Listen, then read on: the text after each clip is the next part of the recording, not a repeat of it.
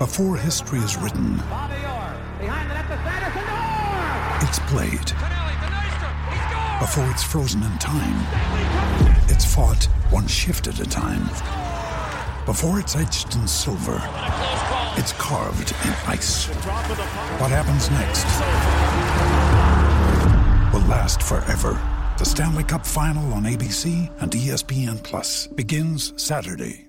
Step into the world of power, loyalty, and luck. I'm gonna make him an offer he can't refuse. With family, cannolis, and spins mean everything. Now, you wanna get mixed up in the family business. Introducing The Godfather at ChumbaCasino.com. Test your luck in the shadowy world of The Godfather slot. Someday, I will call upon you to do a service for me. Play The Godfather now at ChumbaCasino.com. Welcome to the family. No purchase necessary. VGW Group. Void where prohibited by law. 18 plus. Terms and conditions apply.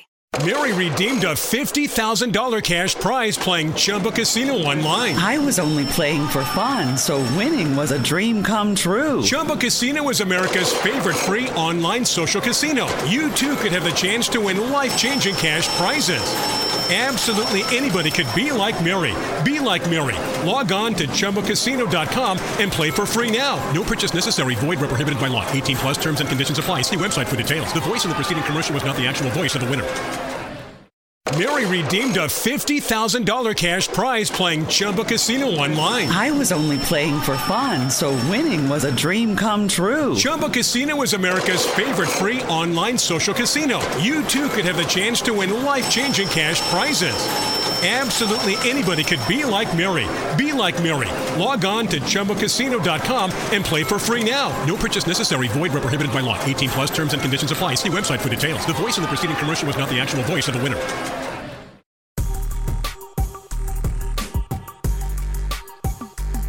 This is the Sons of UCF podcast, your place for UCF sports talk year round.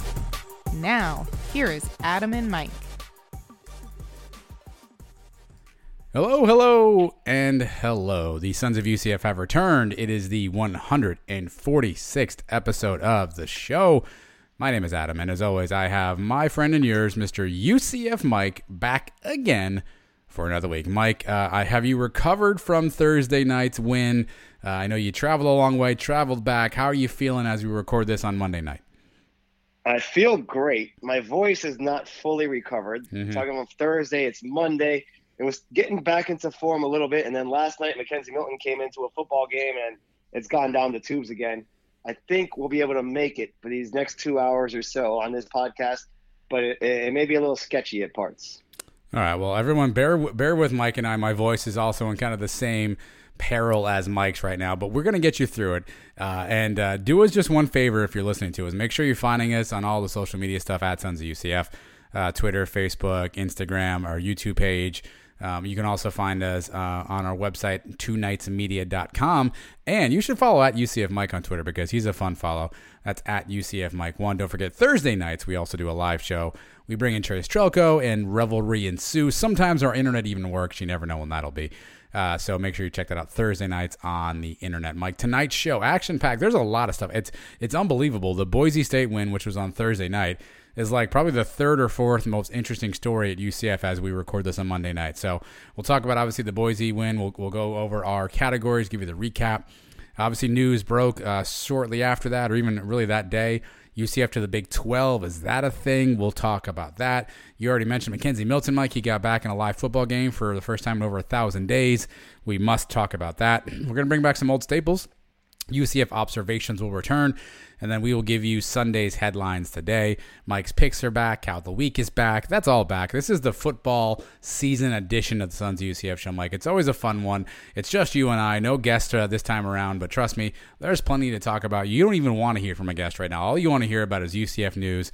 And Mike, I think we got everybody covered. There's nothing better than the show after a big win, and it's been a while now for us. The last game we had, we know the Boca Bowl.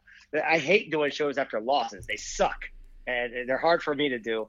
But a win like this, a historic win, a 21 point comeback win, uh, I, cannot wait to get this episode underway. well, I'm sure we'll touch on it uh, later on too, but a, a, couple of quick things. So just a, a, quick thanks to everybody who stopped by the Sons of UCF tailgate. It was so cool to meet so many people out there who came by for a minute, for an hour, for you know three hours through a rain, rain delay, whoever you were. Um, Mike, we had a blast meeting some people. Too many to name. Um, you know, but a lot of folks stopped by, said hello. We got some pictures. We spent some time with people. Um, I'm glad we threw that together. It was a really good idea. Uh, and it was awesome to meet a lot of people who, for some ungodly known reason, like actually listen to us each and every week. It's unbelievable. That was awesome. That was one of the best parts of the week. A lot of people that we think we we feel like we've known for years, just on Twitter and and the message boards and Facebooks, guys we've interacted with, but never got to meet face to face. And then even people that just showed up and say, "Hey, I've never messaged you guys. I've never said a word to you, but I listen every week." that was really cool too because there's people out there that we don't really talk to, but they're listening to this show, and it was really cool to feel like you know what we've been saying every week here on the on the airwaves has not just gone out to nobody. People are actually paying attention to the show, and that was awesome. Yeah, two two things that I thought were most cool. Um, one, so uh, my dear wife, who many of you probably know, or maybe you don't, I don't know. She's the announcer girl, so she's the one who sometimes does the voiceovers in between segments. For a while, she was actually on the show. Uh, yeah, did I say your wife? I meant my wife. Yeah. Um, um, she uh, she did the the voiceovers, um, and she does some of the stuff uh, back in the day for um, different headline stuff. So she was uh, she was helping out our good friend Chet, uh, who we got to meet and spend a lot of time with and uh, she opened the cooler for him because he was looking to put something in there. And she's like, "Oh, here, I got the cooler." And apparently, Chet turned around and looked at her and was like, "Are you an announcer girl?" Which is just so freaking random that, like, uh, just off hearing your voice, that people know that. Then later on that day, I'm talking to these two guys, super nice guys. They were the Marching Knights, talking about the show, and I happened to be standing next to my daughter who was there with us. And um, someone said something about kids, and I kind of pointed over and I was like, "Yeah, I got mine right there." And the guy goes, "Oh, she the one with the history teacher?" And I was just like, it's unbelievable, like how much people actually listen to us and like these little anecdotes of our life somehow they remember and somehow they know about. Um, it's just crazy. Um, and probably the best compliment I got, Mike, halftime Paul, who we had not met, a long time listener, um, was one of the first guys to call in. We did the voicemail. He actually said something I think is the best compliment. He said, "You guys are just like you sound like on the air, like down to earth. You're, you're the exact same as I as I hear you on uh, on the podcast as you are standing here today, which was awesome. So just a big thanks to everybody who came out, Mike. To your point, that was probably the, the, the most fun we had the entire day. It was great, man. I loved getting to hang out with these guys. Halftime Paul was awesome. Chet, I think me and Chet are like new best friends now. He he went with me and my cousin. We went over to the bar for a little while. Once we ran out of beer, we came back. We were hanging all day. He donated a part of the prize that we're going to do for the the Pick'em group that we talk about every week. So I always throw in a hat. I'm probably gonna be some basketball tickets in there. He he donated a really cool uh, Citronaut hoodie. That's gonna be part of the prize pack. You have it with you now, right? So that's a really cool thing. Maybe we'll post a picture of what that thing looks like. But Chet was awesome. Everybody out there was awesome. Missy McAwesome was awesome. Uh, JP Gilbert, Cossack Advisor, everybody. I, I can't even go. Diana Mims Reed, everybody that went out there, Jan and Britt it was just a party. It was great to see everybody, even if it was only for a few minutes. Some people stayed for hours, and it was a, a great time. I, I, I want to do it again. Well, maybe we will. Who, who knows? We'll see how the season breaks down, Mike. And, uh, and, but again, just a big thanks to, to everybody. So let's start off here with probably you know typically we would start off with the game breakdown, but there's so much going on around UCF that I feel like we we that's that's back burner news, Mike. Uh, breaking uh, Thursday into Friday was UCF to the Big 12 talk. So for those who may have missed it or may have been living under a rock or may have had too much uh, too much to drink during the game, apparently the uh, the Big 12 people have met and they have decided on four schools that they are uh, hoping will join them: BYU, Houston, Cincinnati, and our UCF Knights. Apparently, the schools have to apply. I don't know what that means, Mike. I'm not sure if it's like a job application, but apparently they're waiting for applications from those schools and an announcement could come as early as this Wednesday, either officially uh, indicating that they have been invited or they have applied, or even indicating that they have been accepted to join the conference, Mike. So, after it seems like 15 years of trying to find a conference, where are we going to go? You know, who, who are we going to land with? Are we going to find something? After all that hard work and effort, all the suffering we've been through, even with the Big 12 in the past, it appears, Mike, we are 48 or 72 hours away from becoming an official member of a quote unquote Power Five conference. Can you uh, can you believe it? How do you feel about the uh, the the news and, and being on the cusp of this potential major milestone for the program? I think 15 years is undercutting it. This since the program started, when we started in what Division Three, Division Two, all the way up to One A, and then Division One, and then into Independence and the MAC and Conference USA and um, the American, and to where we are now, and finally getting into where it feels like the big boy leagues of football to get the big payday that we deserve. I mean, the, the money we're getting paid right now in the American Conference is peanuts compared to what we're going to be getting. We're going to double our, our income, maybe more, Triple, maybe yeah. triple what we're getting paid. Yeah. And, and to be playing against bigger name schools every week. No more games against East Carolina and Tulsa and Tulane. Now say hello to Kansas in basketball. Say hello to Oklahoma State and, and Baylor, which was a big one of the biggest games in program history when we played Baylor in the Fiesta Bowl. Now we're going to play them every year. Uh, this is huge news for UCF. I, I, I love it for the, the new kids that are that just joining the program now, but I really love it for the old timers that have been following this program from the beginning, guys that go back further than us. And we've been around for 20 years, but guys that have seen this program grow. And that's the cool part about being a UCF fan. If you're a fan of Florida or, or Florida State and programs that have been around for 100 years, they've always been in the SEC. They've always been considered big time football, whatever it is. To see this program grow step by step by step, like we have, it just feels better, man. And it's so cool to see us now take that next leap into the Big 12. I am jacked up for this announcement this week. Well, you mentioned the money, so here's the particulars, at least for what we can research so far on the money. So, the the American Conference has a television contract that pays schools about seven million dollars a year, but there's clauses in that. That's actually a staggering amount. So UCF's not getting seven million this year. It's probably closer to maybe four or five million when it all shakes loose. The projections, and these are just projections because obviously we don't know yet. A projected contract of a new Big 12 minus Texas and minus Oklahoma is somewhere in the 20 to 25 million dollar range. Again, that could be staggered again, so who knows. But let's just say if we're making 5, Mike, and and we get off the starting figure of 20, that's four times the revenue just on the TV contract alone. Then there's other there's other financial stipulations based on being a quote unquote Power 5 conference that splits money from the playoff and from all that stuff. So there definitely is a huge potential for revenue influx. But there, there also, I mean, money in, money out on this thing, right? Because in order to get out of the American, here's what has to happen: we have to give them 27 months notice that we want to leave early, and we have to pay a 10 million dollar exit fee. Pete Thamel reported just a little bit ago on Monday that the earliest that he thought that the new Big 12, including the four teams that I mentioned earlier, would take shape would be 2023.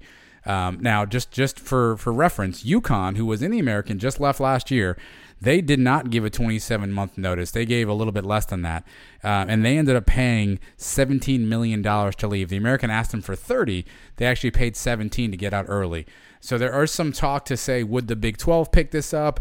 Um, if Texas and Oklahoma want to get out early and go to the SEC, would they offset the cost of some of these schools leaving the American? Obviously, BYU doesn't have to pay anything because they're an independent, but Houston, Cincinnati, UCF would have to pay. Would they offset the cost to get out of the Big 12 early um, to get UCF and the other two schools in. So there, there is a money component to it, Mike. But right now it's looking like maybe 2023, if all things come to fruition.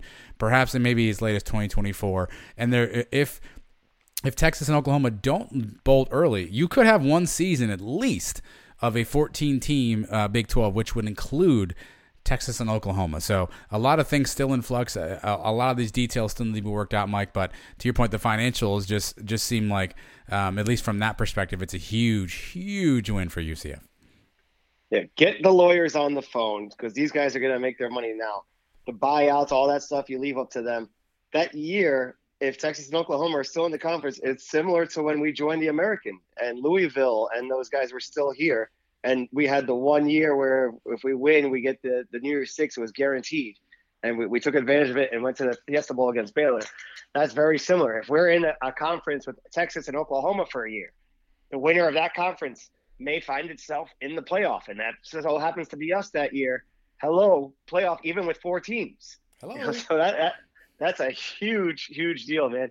Uh, this is a giant move for UCF. The, the buildings we talked about uh, the extension to the football uh, stadium that we talked about a couple of weeks ago, it, it, whatever cost that was, if we're talking about paying that off in 10, 15 years, you're talking about paying it off in three years now.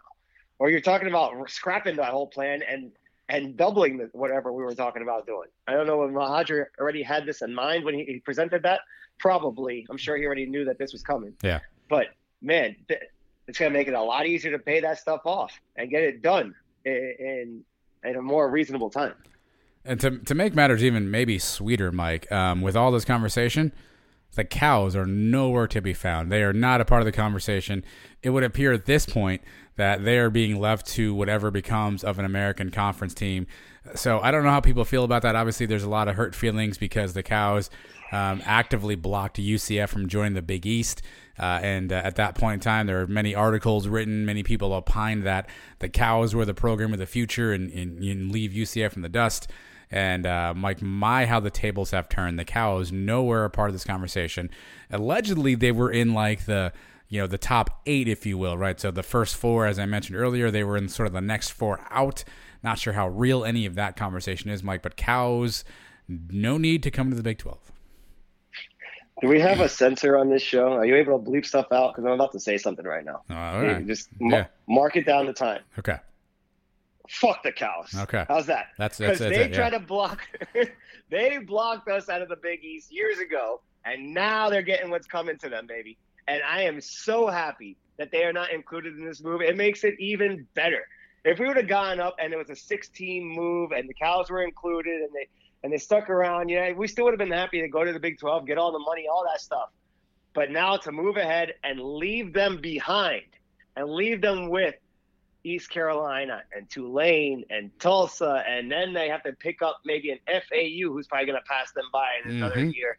Oh, how sweet it is to see the cows just football program crumbling before our eyes.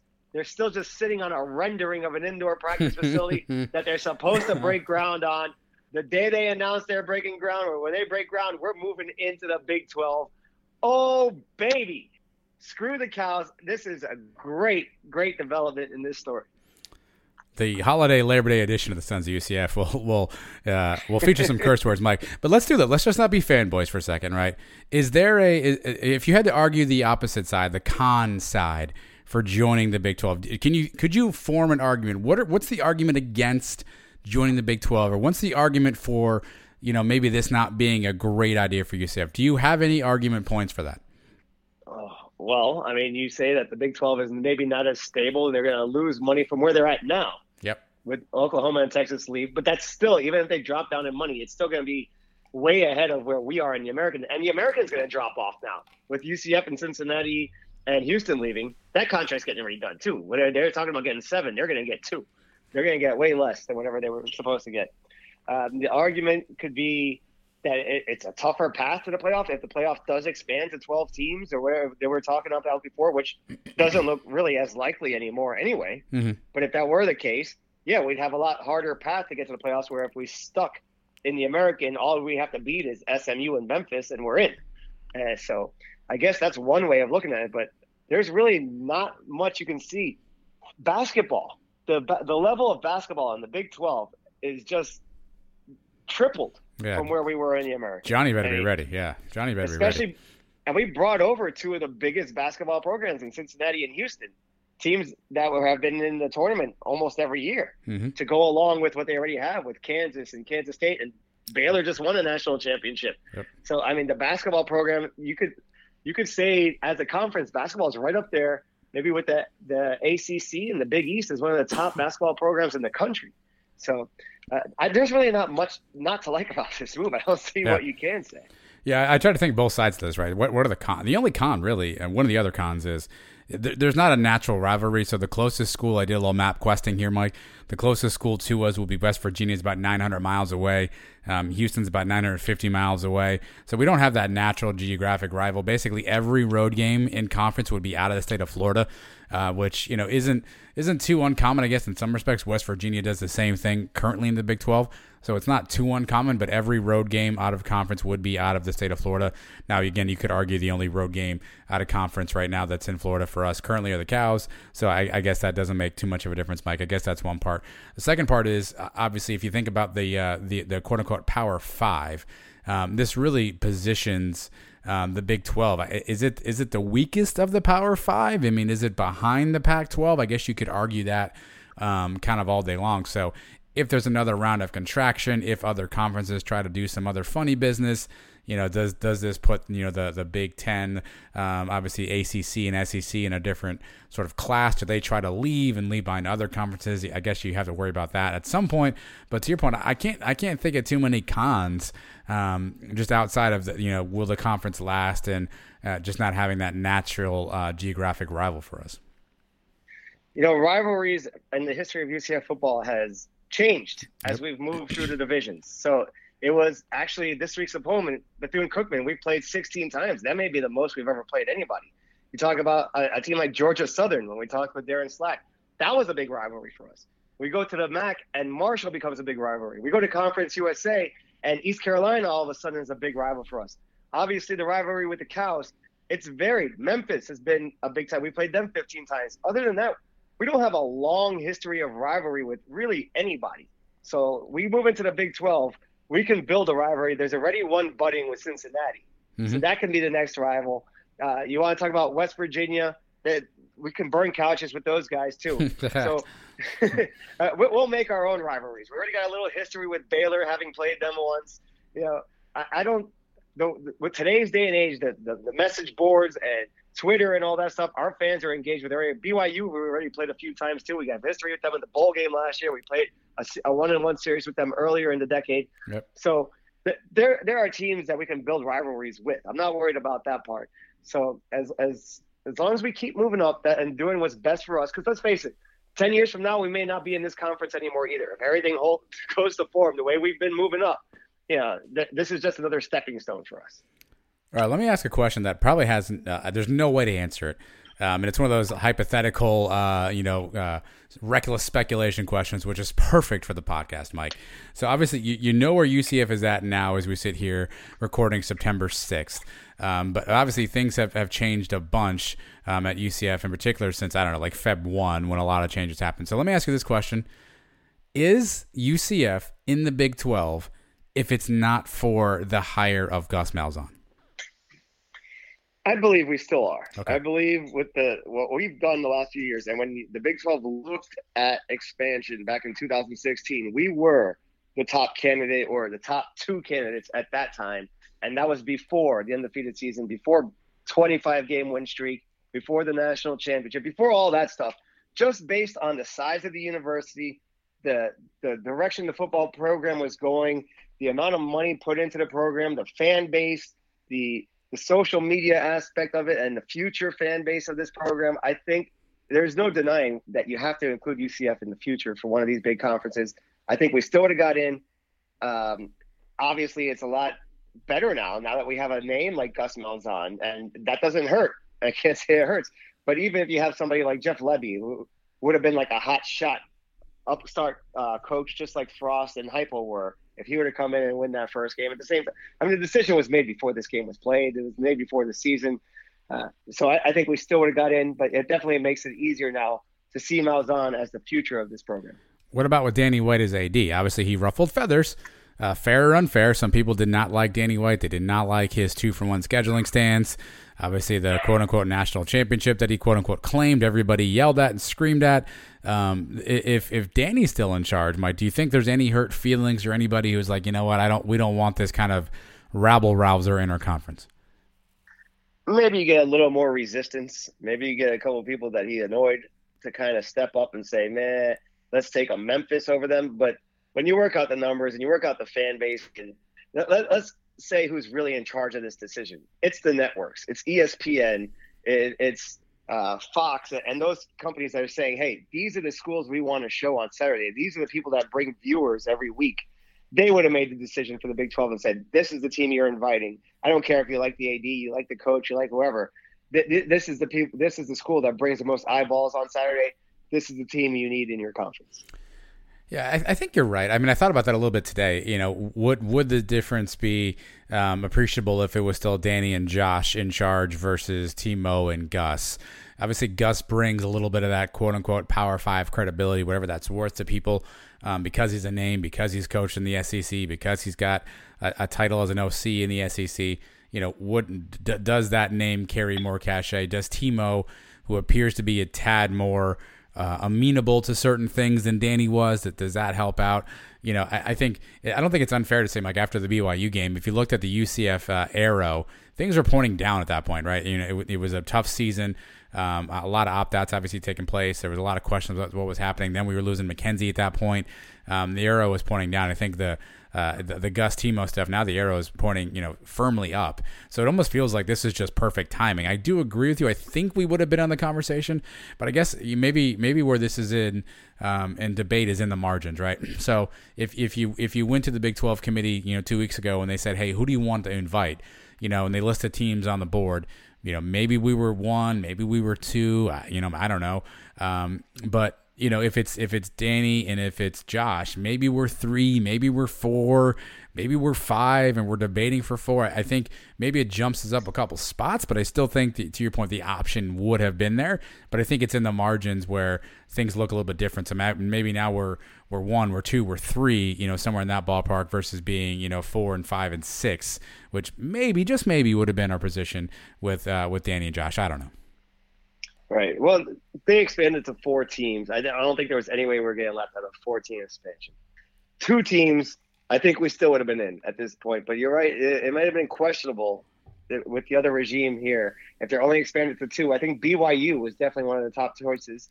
BYU has a, a very big fan base. They've had a very, uh, reputation for football going back to the 80s. Yep. You know, you're talking about Jim McMahon, and the, they, they have been around for a long time. So everybody knows BYU. I think they were probably one of the top choices. And then it comes down to us or Cincinnati. Cincinnati's a hot team right now, but uh, I think we bring more to the table than those guys. It would have been a tough debate if it was only two. When it was four, I think it was a no-brainer that we got in. Well, either way, so this week apparently there'll be conversations and there'll be more announcements. Again, I'm not quite sure I know the process. I heard we have to apply, they have to invite us. It's already kind of a done deal.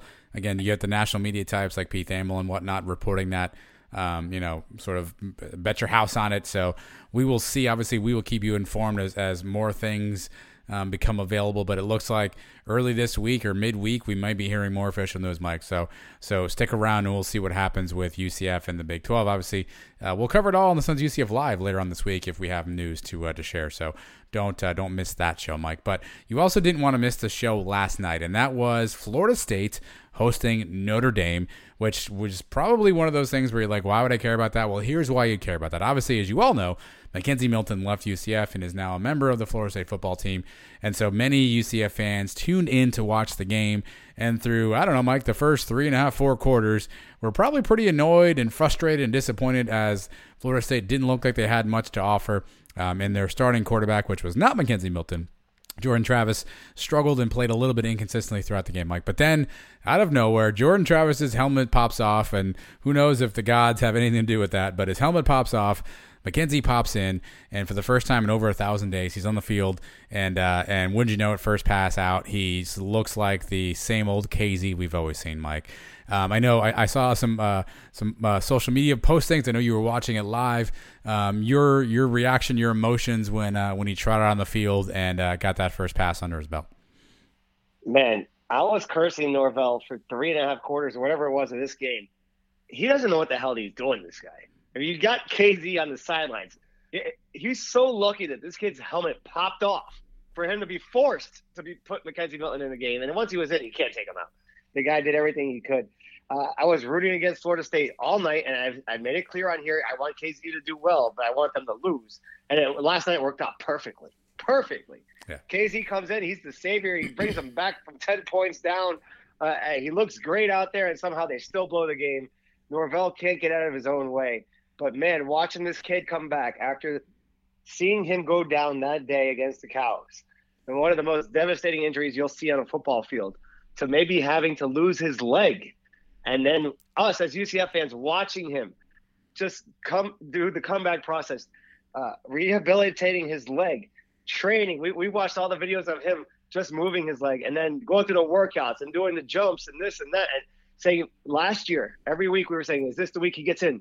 Is he going to dress up this week? We were just praying to see him take the field one more time finally get to see it last night. As soon as he came in, I ran to the closet. I got my Milton jersey out of there. I put that baby on, and I was rooting for him harder, just as much as I would if, if he was wearing the black and gold I was so happy for that kid. He deserved it all. And yeah, uh, it was a great night. Great night for McKenzie. Great night for UCF fans and I'm still happy that Florida State lost. Yeah. I, hate to, I, hate to, say it, but yeah. it, it, worked out best for us that way. Yeah, but we needed that uh, that win for Notre Dame to help our chances as we face Cincinnati. Indiana did not help us out this weekend or last weekend, so we needed that. KZ was 5 of 7, 48 yards, did not throw any touchdowns or INTs, but led scoring drives, obviously. Made a heads up play, too. There was a bad snap, Mike. He got the ball and, and threw it away, which potentially saved uh, some yardage there, even though it didn't really matter much when the um, the FSU special teams came on.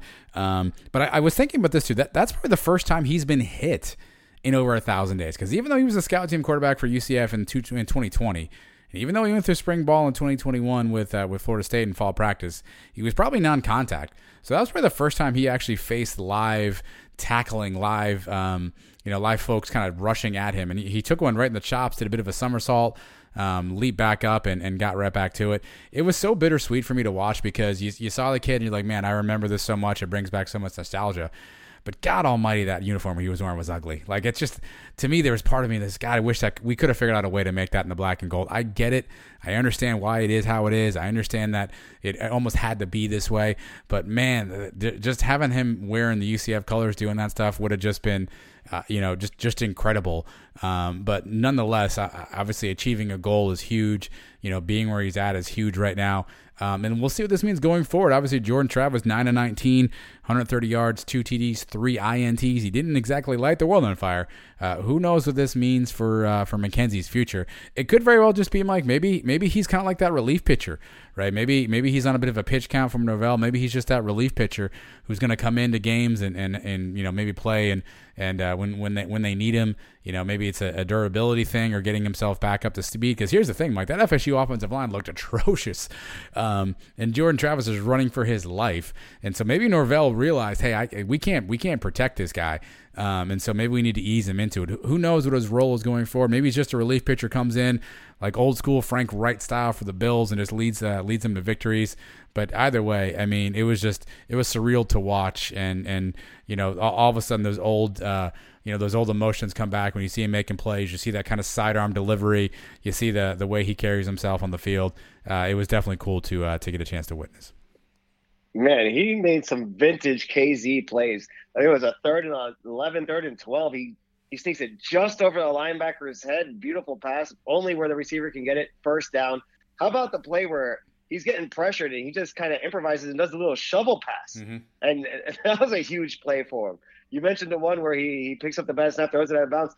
How about the other one where he just uh, there was another bad snap I think in there too that he kind of uh, helped them out on. The guy is a, is a winner. He's a great football player. I'm happy to see him. I'm glad I didn't have to see him do the tomahawk chop. Yes. If they would have won and he would have done that, that would have hurt a little. But guess what, man? The Florida State schedule lightens up a lot now after this game. I think going in, up to the Clemson game, there's a few games where I think he's going to get a lot of playing time. He's going to get some. He's going to get a couple of wins under his belt.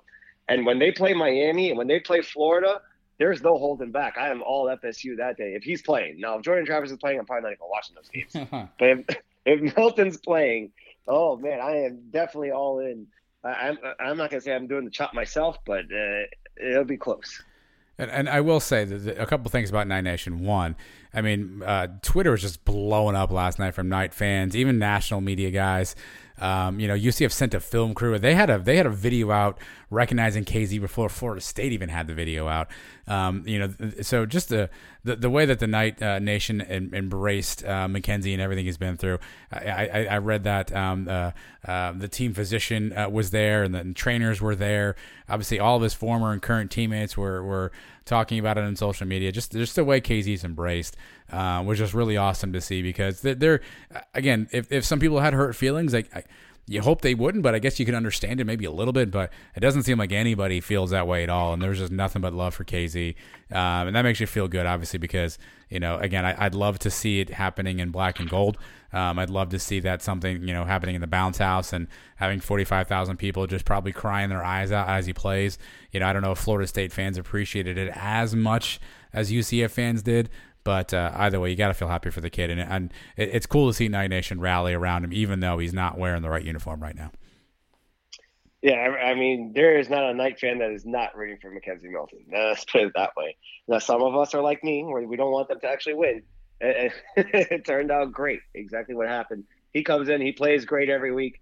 Somehow Norvell finds a way to screw it up. But uh, great, great story for McKenzie. Probably one of the best stories we'll see in college football all year. Well, one, of the other best stories, Mike, happened on Thursday night. That was UCF Boise, and what an incredible game that was. Let's uh, let's get into our, our, our, our, I guess our breakdown, our recap here. We'll take a quick little um, uh, siesta here, and we will come back after this, and we will give you the Sons of UCF style Boise State UCF game breakdown. Go go anywhere. You don't want to miss what Mike and I have to say. Coming up next. Mary redeemed a $50,000 cash prize playing Chumba Casino online. I was only playing for fun, so winning was a dream come true. Chumba Casino is America's favorite free online social casino. You too could have the chance to win life changing cash prizes. Absolutely anybody could be like Mary. Be like Mary. Log on to ChumbaCasino.com and play for free now. No purchase necessary. Void where prohibited by law. 18 plus terms and conditions apply. See website for details. The voice in the preceding commercial was not the actual voice of the winner.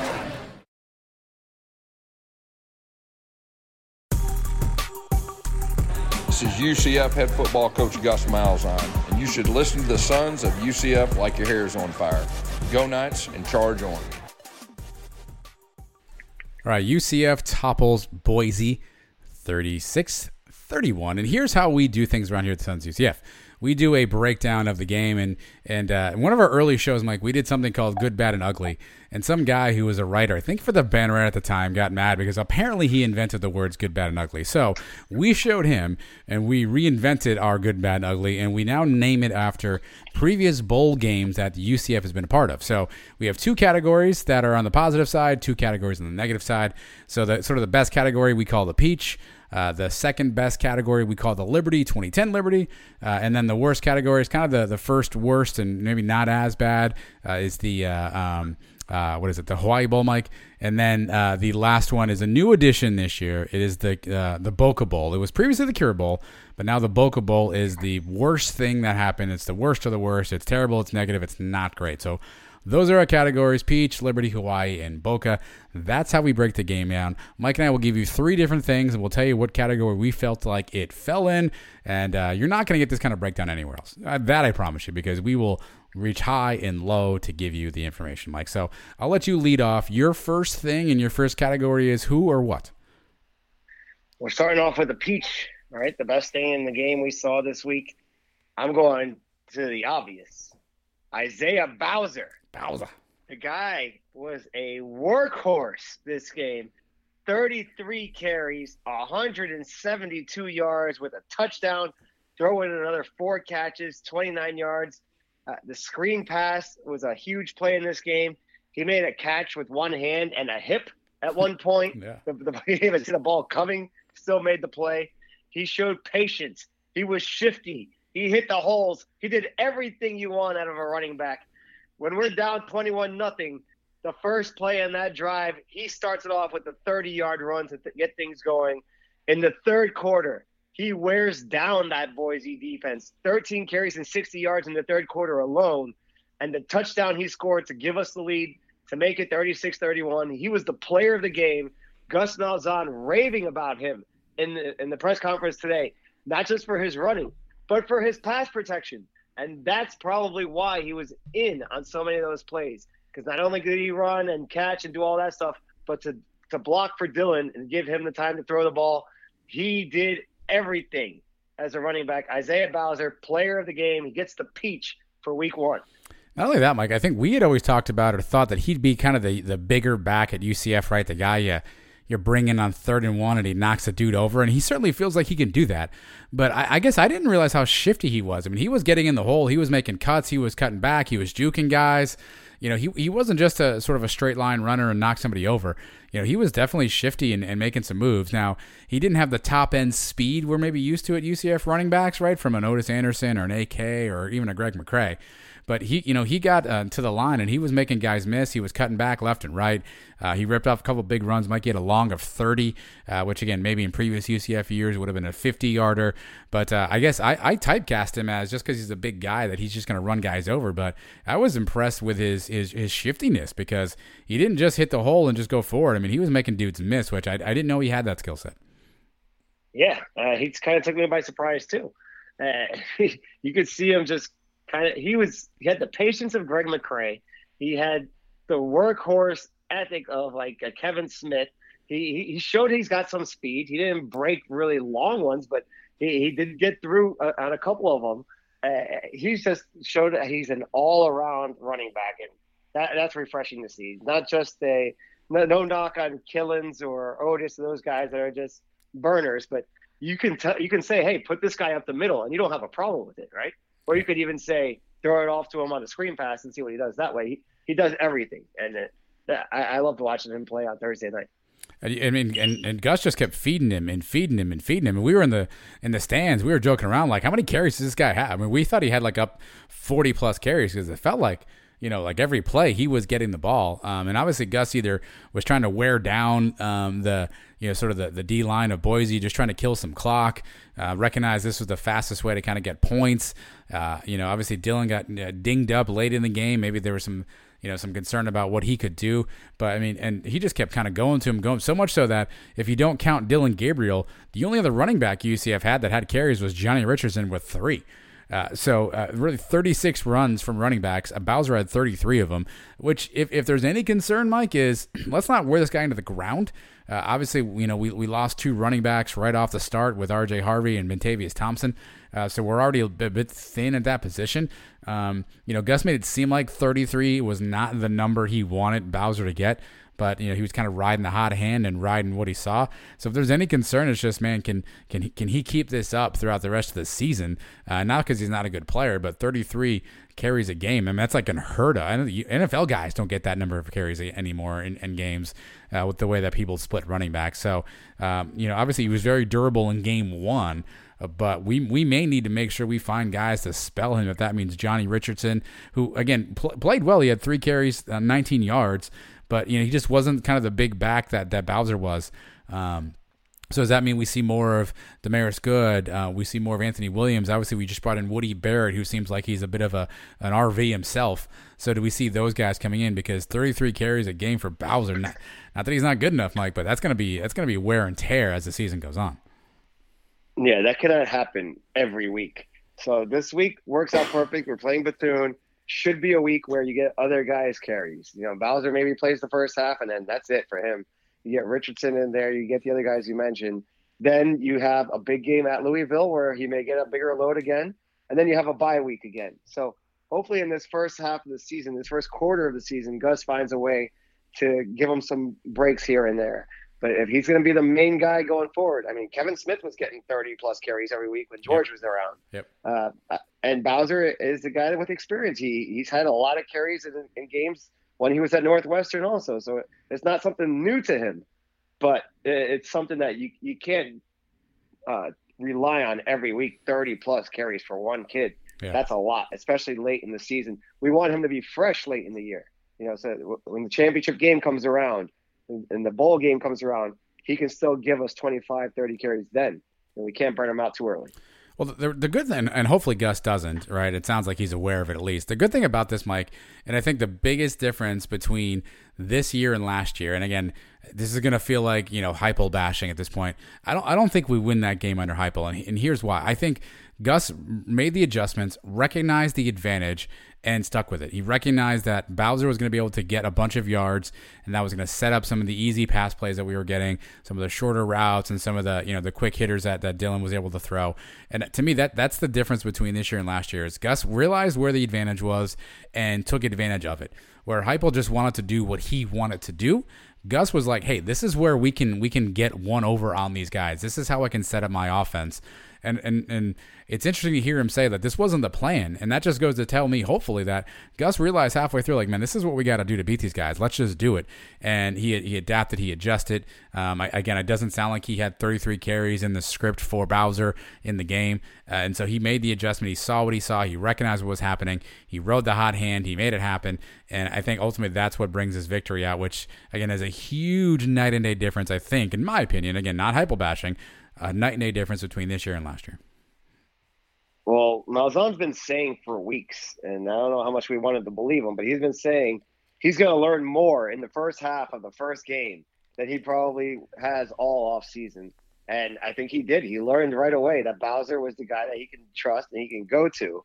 And the the adjustments at halftime, I mean, good, good, goodness gracious. We talked about first and second half Randy last year. How about the defense?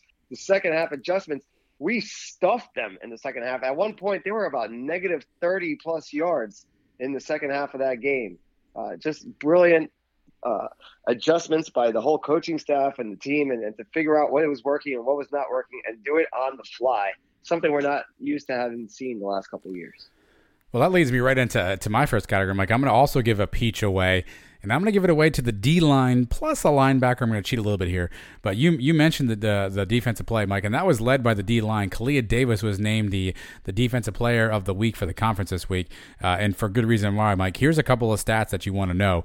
Uh, so 20 net rushing yards the entire game, 20 net rushing yards, uh, and and that front four particularly was was stout. Plus um, plus one of the linebackers that I'll get to in a second. Kalia Davis again, uh, player of the week. He had four four, um, uh, sorry, three tackles for a loss. He had six tackles overall. He had one hurry. Your boy, the big cat, half a tackle for a loss, three tackles, two hurries.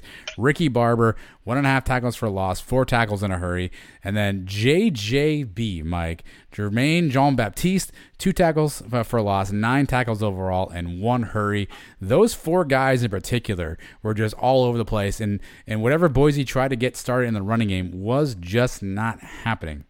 Now, to your point, in the first quarter, it definitely wasn't, uh, did not feel um, as good as it maybe it should have. But um, that defensive line in particular was just was just stuffing um, anything that Boise wants to do up front, getting pressure on Bachmeier, shutting down the entire, um, you know, the entire running game. Like here are Boise's drives from the second quarter on: punt, field goal, punt, punt, punt, safety when they uh, when the um, long snapper snapped it over the head uh, of the punter, another punt, a TD, which to be fair started on UCF's 31 after a Dillon Gabriel interception, and then the end the game on an interception. Like that, those are the from the second quarter on. That's that's what the defense put up, uh, and again, just a, a, an overall solid effort uh, across the board. Um, even some some guys, and, uh, you know, I was looking at um, even the game itself. You know, one of the things that I talked about, and maybe this is where I need to take an early L, is I had asked about Bryson Armstrong and what kind of what kind of player he was. Mike, I thought he struggled early in the game. Um, and and and to his credit, T. Will looks like subbed him out a bunch because, excuse me, he only played 45 plays. Um, Bullard got 56 plays, and then Dylan Lester, who obviously came up with the big INT, he had 28 plays down the road. So adjustments were made, and that D line, particularly, and, and, and JJB, Mike, they were huge. Yeah, we were asking which one of the linebackers is going to step up. John Baptiste stepped up week one, and the defensive line that we've been touting all off season – Kalia Davis sitting out last year. That, that was a bigger loss than I think we were all willing to admit last year. The, the guy is a beast up front. We definitely missed him. He came back with a vengeance in week one. Uh, the big cat wreaking havoc, even though the numbers don't show he put up that big of a game, he was involved. And, and even on that interception late in the game, getting pressure on the quarterback to, for him to make that throw. Uh, all around, great effort by the defense. Really stepped it up. The second half, we mentioned they shut Boise down. Boise had they could do nothing in the second half of that game until the very end where they got that one scoring drive. But by then it was too late, and these guys took over this game on Thursday night. Well, again, that scoring drive, uh, you know, they started on the 31, right? So, while, while certainly you want them to stop that, the advantageous field position helps out. Here, here's something that I thought was really interesting, Mike, and I don't know if it means anything or not. This is just my personal preference. Um, but T. Will was on the sideline. So, we had been used to Randy being up in the box, um, and, and Willie Martinez essentially was kind of the de facto guy in the sidelines in previous years. Having T. Will down in the sideline, with his energy. You saw the end of the game. He's he's running around like he made the play. Um, I think that's infectious. I think that helps out a lot. I love having T. Will on the sideline. Yeah, yeah, it's, it's always nice to have the guy, especially a guy with energy like that. You know, getting given the the chest bumps and the high fives.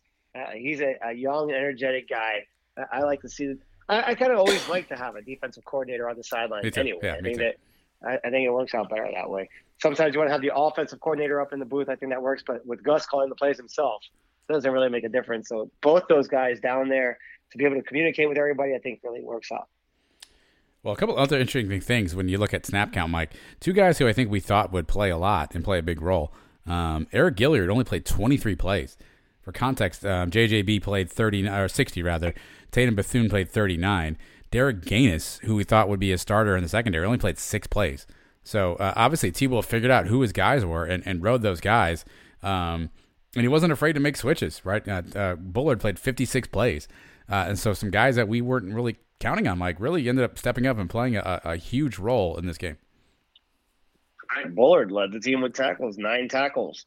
Uh, Davonte Brown, another one, six tackles. Um, so this is going to be a work in progress. The, the rotation they're going to figure out, and and they had to make an adjustment at a half or whatever it was, and then this week this is going to be kind of like a uh, I don't want to call it a spring game, kind of or a scrimmage game because it's a game we should easily win, but this is a game where you work out who what the best rotations are, what the best fit is, the best combination in the backfield and things like that. So uh, it's still going to be a work in progress, and maybe all the way through this first month of the season until they really settle in on who's getting the most play time. A couple interesting stats. we had zero sacks on the game, which is odd. Um, nine TFLs and then eight QB hurries. Boise had zero QB hurries. So for context, we had eight. Boise had zero. So, um, so the, obviously the defense steps up big, and that helps the second half comeback. Mike, what's your second category? What do you have? Uh, we call this one the Liberty. It's something that's good, maybe not as great as the Peach, but still very good. I've got the end of the half and the start of the third quarter. This is where the game changed completely. Now, if you listened to the show last week, I said it and you agreed with me. If we win the coin toss, let's take the ball first yeah. and go down and score, right? Good thing Gus didn't listen to us. Good thing Gus made an adult decision here and said, you know what? For yeah, that might be cool if we get the ball early, get the crowd into it. But half the crowd wasn't even there. So maybe that factored into it a little. But he decided, I want the ball to start the second half. And that changes everything. This was the entire game. The, the whole game flipped. And I said it to you when it happened. We scored with six seconds to go at the end of the first half. That's when I first said, okay, I think we're going to win this game. The play to Titus, that was probably the play of the game where you see Dillon look like McKenzie in the in the Peach Bowl, where he, he jukes the guy out with with a couple moves and making plays with his feet, and then the throw and Titus into the corner, keeping his feet in bounds. Just a, a thing of beauty. When we score there, I say, okay, we're gonna win. When we come out and score to start the, the third quarter, I knew we were gonna win. That was an eight-play drive, 84 yards. Uh, and no doubt in my mind, even though we were still down three, that we, we had taken this game over. And this is the way to do it, man. No lead is safe against us, especially at home. If if we can end the half with the ball and then start the half with the ball, you can kill a lot of games that way. You can put games away that way. If we're up in a game and maybe we're not cruising, it's 14-7, and you do something like that to a team and all of a sudden it's 28-7, and then it's Bowser time for the fourth quarter, uh, that's good night for a lot of teams. This is the way to go. And plus, you show trust in the defense. You start off the game on defense every game. Fine. I think we trust our guys to go out there and make a stop to start the game. And then all of a sudden, you know, we get the ball back. It's still no score. And then we get the ball to end the half and to start the second half. That's the way to go. From now on, every time we win the, the coin toss, I say we defer to the second half. Hard to argue that. I mean, I, I, think the coolest thing about the Titus play was, and that wasn't, uh, I don't think that was the intended receiver. I think Dillon got flushed out a little bit. He had to improvise, and, and obviously found Titus, a true freshman, who kind of falls his way back in the end zone for, for a TD there, which to your point definitely set the momentum. Gus himself said, you know, that was huge um, leading into the second half. Obviously, we come right back out after that, um, and Dillon throws a, a TD pass to uh, to Brandon Johnson. Uh, and and to your point, it's a whole new ball game. So uh, yeah, you're right. I mean, uh, in in my view, in your view, in our view, we thought take the ball and you you go down the field right off the bat if you win the coin toss and you show them this is a new era of UCF football. And Mike, maybe we were wrong. Right? Maybe we all thought the offense was going to be the thing that drove Gus. Maybe our defense will carry us, right? And we saw that this uh, you know in this particular game. You know, maybe we, we lean more as a defensive team based on the uh, what we saw. Now, obviously, a lot of good teams in the in the conference and a lot of good offenses we'll, we'll face. But maybe just maybe, maybe we're, we're going to be more defensive minded and let the offense continue to win his games. Um, we're under Heupel. We were just we were relying on the offense to score 50, and the defense to only give up 45. Uh, and so maybe maybe that gets flipped this year. And uh, I don't know, Mike. That sounds like a welcome change if you ask me. Yeah, it's more balanced for sure. I think the most balanced team we had was probably that 2013 team, where we had a, a really good defense and an offense with weapons that can go out and score on anybody. Talk about Bortles to Godfrey and Rannell Hall and and that whole receiving core, J.J. Worton, and then the defense to back it up with Terrance Plummer and company.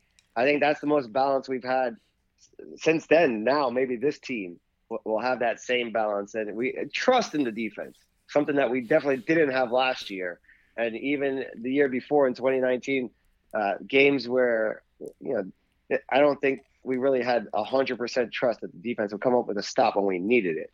But now things maybe are turning around for us in this Gus era, and and giving the, the defense a rest with, with Bowser, you know, with nice long drives and kind of calm things down when we need it. I, I love the way Gus managed this game, and it all started with the, the coin toss and all the decisions he made turned out to gold in this game. All right, well, that leads me to my second. Then this is I, I wrote down on my paper Hawaii-ish because I think this is kind of in the, in the line between Liberty and Hawaii. So it's like a, a low Liberty, a high Hawaii type of category. But I wrote Hawaii ish down, Mike, and that was Dillon Gabriel in the offense. And obviously, for for you know uh, as great a game as Dillon had, right? He had uh, 300 yards passing, four touchdowns. I don't know about you, but there was just something about the offense that just didn't seem like it was really fully clicking. Uh, obviously, we know a couple things off the bat. First of all, turnovers. Dillon threw one of the worst passes I think we've ever seen him throw. Um, I think he indicated maybe it slipped out of his hand. Uh, I, I, don't I don't know. It's hard to tell on the on the replays, but he literally threw it right to um, to a guy who then took it hundred yards back. Which, if you were in the game, First of all, uh, good for you because it was late. But second of all, that just took the air right out of the stadium. I mean, you could have just, uh, I mean, people were just sitting, standing in the aisles just with their, their surrender cobra, surrender cobra pose, uh, pose because it was just, it was it was bad at that point. He then threw another pick later in the game, like which again gave Boise the lead back. He threw another ball in the second quarter that absolutely should have been picked off, and Boise dropped it. Uh, which if they pick that off, that obviously kills momentum. So it just seemed like he was a bit a step just not in sync throughout the entire night. There were a few times in the pocket he got happy feet a little bit. Um, you know, maybe held on to the ball a little bit too long. It just felt like he wasn't fully in sync, fully in rhythm. I guess that's to be expected, right? Because this is a, his first time in the new offense, and you know a lot of a lot of new things are happening. Um, but it just didn't seem like there was a, that precision that we would have liked to have seen in offense. Now the good news is when we needed to, we turned it on. But the reality is it did not necessarily manifest itself throughout the entire ball game. A couple of interesting stats. Pro Football Focus does a lot of in uh, in depth uh, analysis. When when Dillon was pressured um, he had probably his worst scores in terms of the way Pro Football Focus looks at that. So when he got pressured, is when he kind of uh, struggled the most. Now, to be fair, both of his his his interceptions did not come from pressure. But there were a few times like he was scrambling out of the pocket, and he was like, Where, "Where's this going?" Um, and he ended up having to, to, make throws, either good throws or bad throws. Um, it just did not seem like we were fully in sync. Now, again, we made plays when we had to. Obviously, Bowser, you know, in the running game really helped out, but the passing game in particular just didn't seem, um, you know, as good. Interesting to note too, Mike. When you think of Dillon Gabriel, you think of his two years at UCF so far. It was the deep ball, right? That's that's where he was. He only threw six passes over 20 yards in this game. He went three or six, three of six on, on those six passes. He was 15 of 21 from zero to 19 yards. I tried to look up to see how that compares to his last couple seasons at UCF, but some of those stats just aren't aren't available. But I feel like more than six uh, would have been the number of, of balls thrown over 20 yards. So he's obviously got to make some adjustments.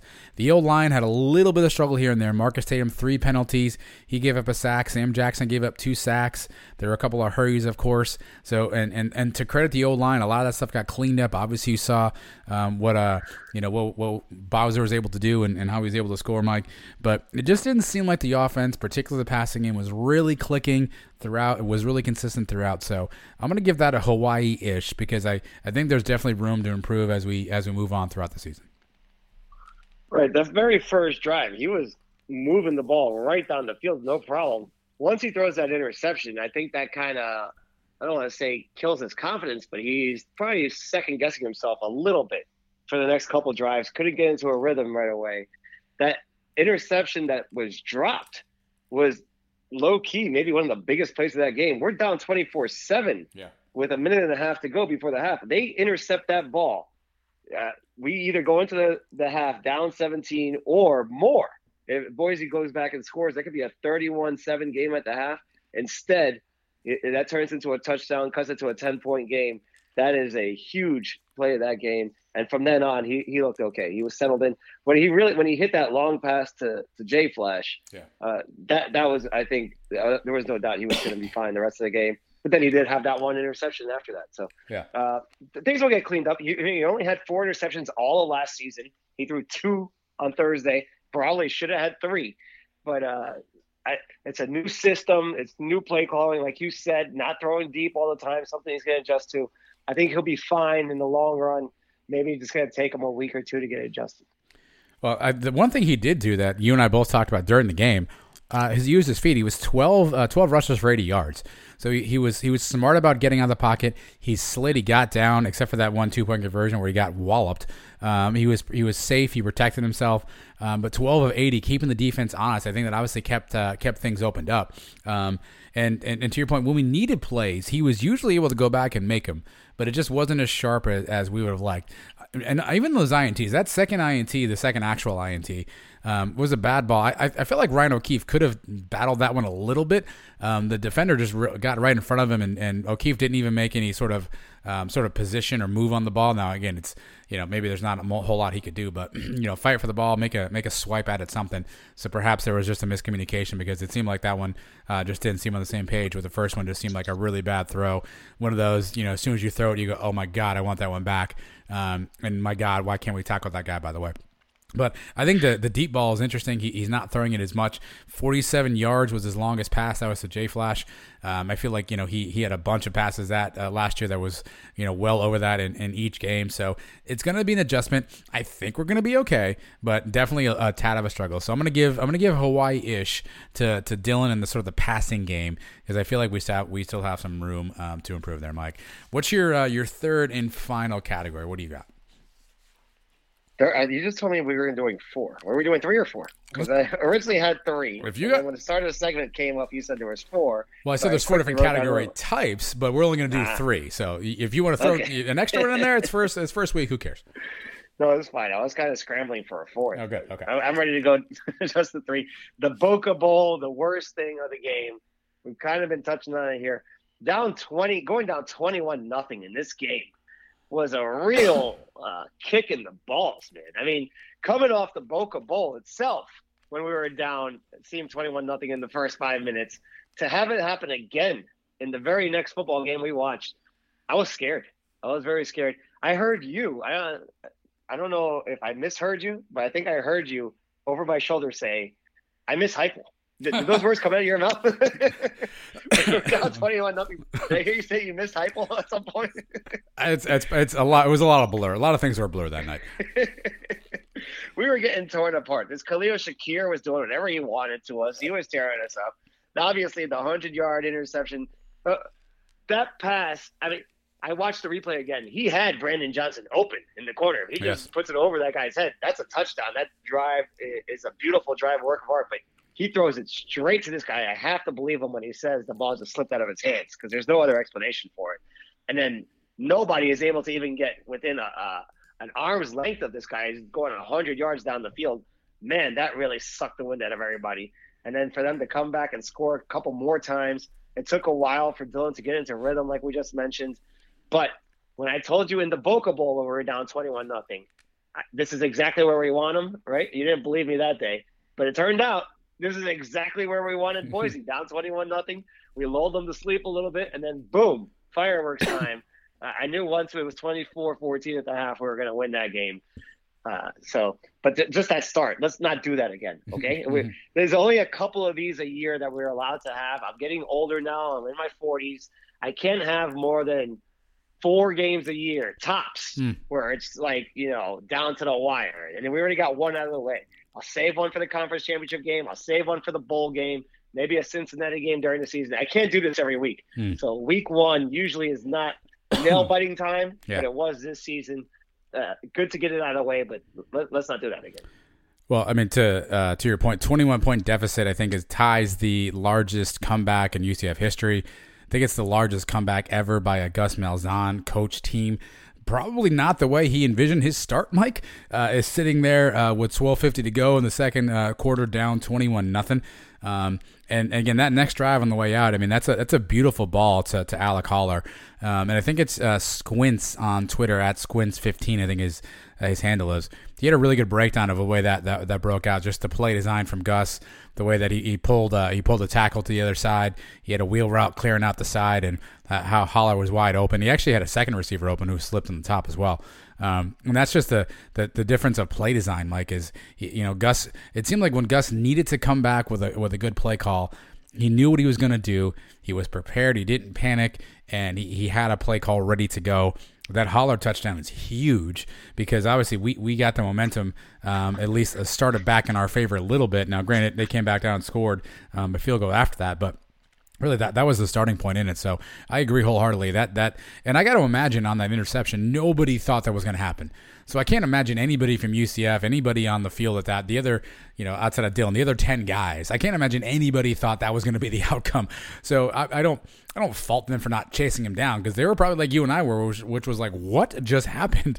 Um, and by the time they turn around, this guy's at the 15, and you know, we got some fast guys, but I guess no one, you know, no one uh, was at the right angle. So I, I get, I don't fault them too much because I, I think the, whatever the 30,000 or 20,000 was in the stadium, we were all in the same position, which was like, did that really just happen? So I guess I can understand why somebody on the on the field was just kind of like, I can't believe that just took place. There's no way that just took place. yeah, I think Ryan O'Keefe actually made an effort to get He down did. there, but uh, if you watch the replay, Boise made a couple big blocks as soon as they started going back the other way. Uh, it was it was going to be tough to catch the kid, but man, I think that's the longest play ever against a UCF team. I think 85 yards was the prior record. Being down 21 nothing, uh, that happened in Louisville on the road, and it happened one other time. I forget against who in like 1985. Twice we've come back from a deficit like that. Uh, something we don't want to do again, right? It's cool when when you actually see it at, the, at afterwards and say, "Hey, we did it," but living through it kind of it, it's not good for the heart. No, at twelve fifty in the second quarter, I turned to the guy across the the railing from me, and I was like, "Is this really happening?" And he looked at me. and He was like, "Bro, I don't know." Uh, and, and luckily, things uh, things turned around from there. So, uh, so my category, Mike, my Boca, I'm giving a Boca out as well. I'm gonna give this one to I don't even know who UCF Stadium Operations. Um, I, I don't really know who gets this one, Mike, but the obviously we- we're all aware the game was supposed to kick at seven. Um, you know, shortly before kickoff time, there's there's a huge storm that comes through Orlando. Uh, lightning delay starts happening, and and you know more and more lightning comes. Anything within eight miles requires, I think it's a thirty minute um, thirty minute delay at the most. So here is the problem, Mike. So it starts lightning. People are waiting to get into the game. Some people had already gotten in. They take all the fans who were in the stands, bring them out of the stands, which is the right thing to do. Metal bleachers, lightning, not a good idea. But for the other 20 to 30,000 people who were lining up outside, none of those people were able to get in. So you had 20 to 30, I don't even know the number, thousand people outside waiting to get in in a lightning delay. They could not get in now, so they're all still standing outside. It's still lightning, by the way. Then the torrential rain comes. There's nowhere for people to go, so people start running for the hills. Either getting back to their car, they're just they're trying to duck and find something. We were good because we still had the tailgate guy's tent. So we just we just camped out under there. But then the challenge became no one knew when the game was starting because there's no cell phone service anywhere near the bounce house, right? So getting any signal was bad. And there's no sort of announcements happening outside. If you're not standing outside the stadium, you can't hear the PA guy, Jeff Sharon. You can't hear what he's saying. There's no like mass communication, like text message or anything that's going out telling you of game time. So nobody had any idea when the game was starting. People are outside in a lightning storm, nowhere to go, nowhere to kind of take uh, uh, shelter and, and, get to safety, which probably caused a lot of people just to run to their cars because they just wanted to get out of the place. At that point, we're like, well, we're in the car, we might as well go home, which probably contributed to a lot of people not sticking around um, for actual game time, which kicked at 9:46. Now I get it was late and a lot of things going on as well, but it feels like something has to change there. Leaving, uh, I'm not saying let everybody into the bleachers, I get that, but maybe let people in and let them kind of hang out in the concourse under some safety. You know, let people get into the cabana. They could have hung out back there in the cabana um, and, and, and maybe been okay. Could have hung out downstairs in the lower bowl. Um, it just felt like we trapped a lot of people outside, and then there was no communication. You and I were in the tent going, What time's the game starting? Why don't we have any beer left? What are we doing here? Is there a tornado coming? There was just a lack of information kind of flowing through at that point in time, which probably contributed to A, a lot of people leaving, but B, could have been worse had something had happened. So my, my Boca goes to just the UCF stadium operations, whoever's in charge of that, just the the protocol, the plan, the communication, just w- was not firing on all cylinders. No pun intended during uh, during the game. Yeah, a missed opportunity too by UCF. If you let people money, money, money, stadium, baby. Yeah, sell some beers. People are waiting around two and a half hours.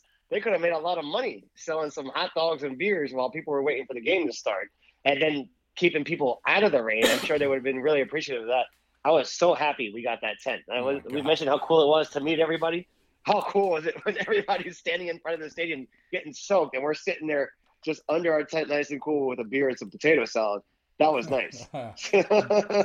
so, but uh, yeah, in the future, it'd be nice to, to know exactly what was going on. If we weren't that close, we wouldn't be able to hear Jeff Sharon over the speaker. Yeah. But uh, uh, we lucked out. But yeah, I mean, let people in, let get them under cover at least, and you can tell them don't go into the stands, don't go to your seats, but get in the concourse, sell some hot dogs, sell some beers, and, and don't get soaked. So I think that could have been handled a little bit better. I don't know who was making the decision on that, but you live and you learn. I mean, the first game ever in the stadium, there were no water fountains. They got that corrected. I'm sure they'll get this corrected for the next time too. And maybe there's something I'm not know. Uh, maybe I'm not uh, versed on everything from a, a, a, liability standpoint. Maybe there's a reason why you don't let people in the stand and the gates. I don't really know. But a couple of things. Put a board on the outside of the stadium that at least has an update, right? Because from where we were standing, you can't see the scoreboards. So if you're not facing either of those end zones, you can't see the scoreboard. And I don't even know if it had any information. So maybe put a board on the outsides of the stadium with at least updates. Or B, find a way to get like a mass text message service. You already have all the season ticket holders' information. Send out a mass text message, right? Like game time, you know, delayed, you know, and, and keep spamming those text messages through. My my kids take the bus to school, right? Anytime the bus is five minutes late, I get like 13 text messages from my, my school district telling me the bus is late. You can't tell me UCF can't figure out a way to send out a mass notification to people saying, hey, game's delayed, you know, check back later or we'll update you when we have more information. So um, it could have been, I guess it could have gone really catastrophic. Luckily, it all worked out. And listen, for those of you who stayed around until 1:26 a.m., five, ten years from now, I was telling so uh, my my 14 year old came to the game with me. She wanted to stick it out, uh, and so I, as we were driving home in the Uber at like 2 a.m., I was like, Addison, you don't understand this right now, but in 10 years, when they're talking about who was still at the game in 126, you will be able to say, I was there, I saw the whole thing. Uh, so it's going to be one of those cool moments that, you know, ultimately, would we have liked it to have ended earlier? Sure. Would I have wanted to delay? No. But ultimately, it'd be one of those cool things at the end with, you know, th- there should be t shirts that made like, I stayed to the end or, or something along those lines because uh, it'll be a cool story to tell in, in five to 10 years. Right. It goes down in history as like the victory missed game against Marshall with the comeback. Who stuck around for that one? Who was there in the stadium when, we, when Mike Hughes returned that kick? You're going to hear this story. Everybody you meet, it's going to seem like for the next 20 years, is going to say, "Oh yeah, I was there until 1:26 in the morning. Remember that game?" Um, it's going to be impossible for everybody to have actually been at that game. But the diehards were there. Nobody, people like us, people that have been waiting for this game for how many months, there was nothing you could have done to make this game to not go to the game. The game could have gone until five in the morning, and I would have been there.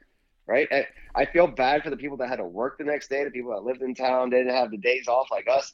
But you warned everybody take Friday off. What are you doing? Yeah, Even rookie, if you, rookie if you work there, yeah, you should have taken Friday off, and you would have been fine. Uh, but it's still a very impressive crowd that was there and that stuck around and that was loud and yeah. into the game. Uh, I was very impressed with the people that did stay. Yeah, they they posted a video of uh, everyone singing "I Love You, Baby," uh, which was one of those cool moments that, that took place, and it was small, but it was it was loud and mighty, Mike, and uh, it, it, made the difference. So again, it could have been more. Uh, I think if UCF handled it maybe a little bit differently, maybe more people stick around. Who knows? But ultimately, for those of us who were there, it will uh, certainly be one that you will never forget, Mike. And that is our game breakdown. Those are our our, our top three things, at least the things we saw. Um, obviously, we're open to your feedback. If you saw something that you thought was important, you can find us on social media and you can tell us what you think of the game. But coming up next, Mike, we're gonna go uh, go back to an old staple for uh, football season: UCF observations plus Sunday's headlines today. That's coming up next. Sons of UCF. We'll be right back.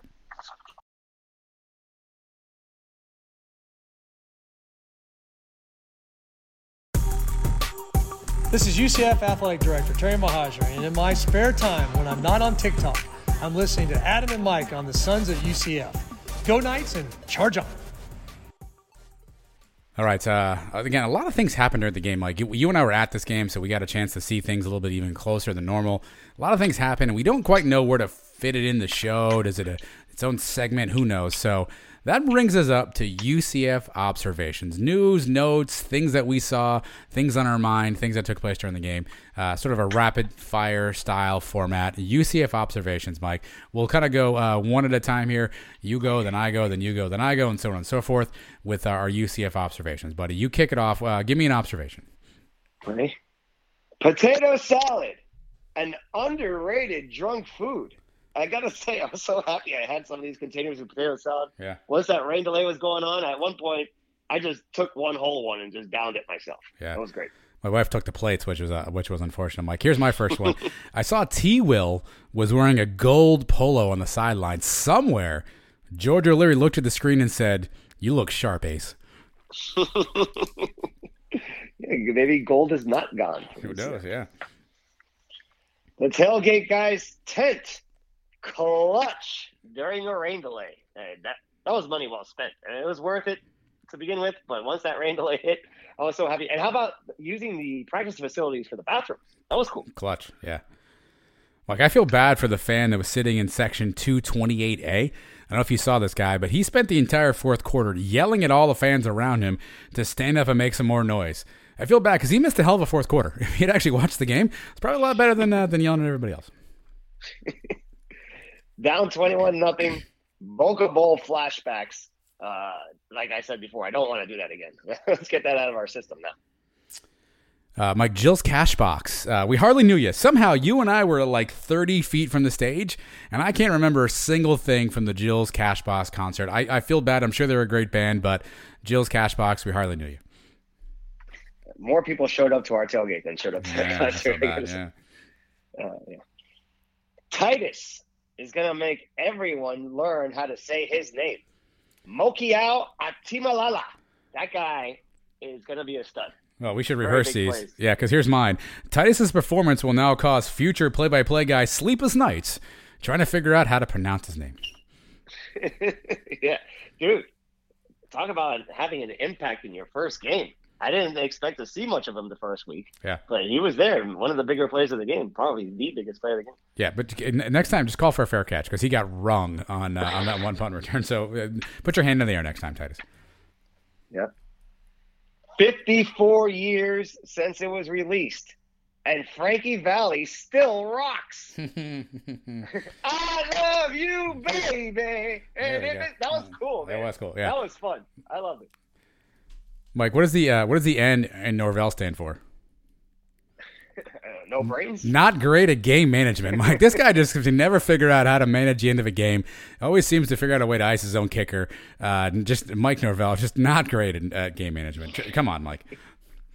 I had a Norvell one for later on too, but yeah, how about this one? Note to self: Don't stand next to Terry Mohajir after a big play. Yeah. You're going to get knocked out. You are. Yeah. He was throwing some haymakers after that interception. If our good friends at uh, Citronite Designs don't have an old Nintendo Bowser graphic shirt out by the end of the week, we riot, Mike.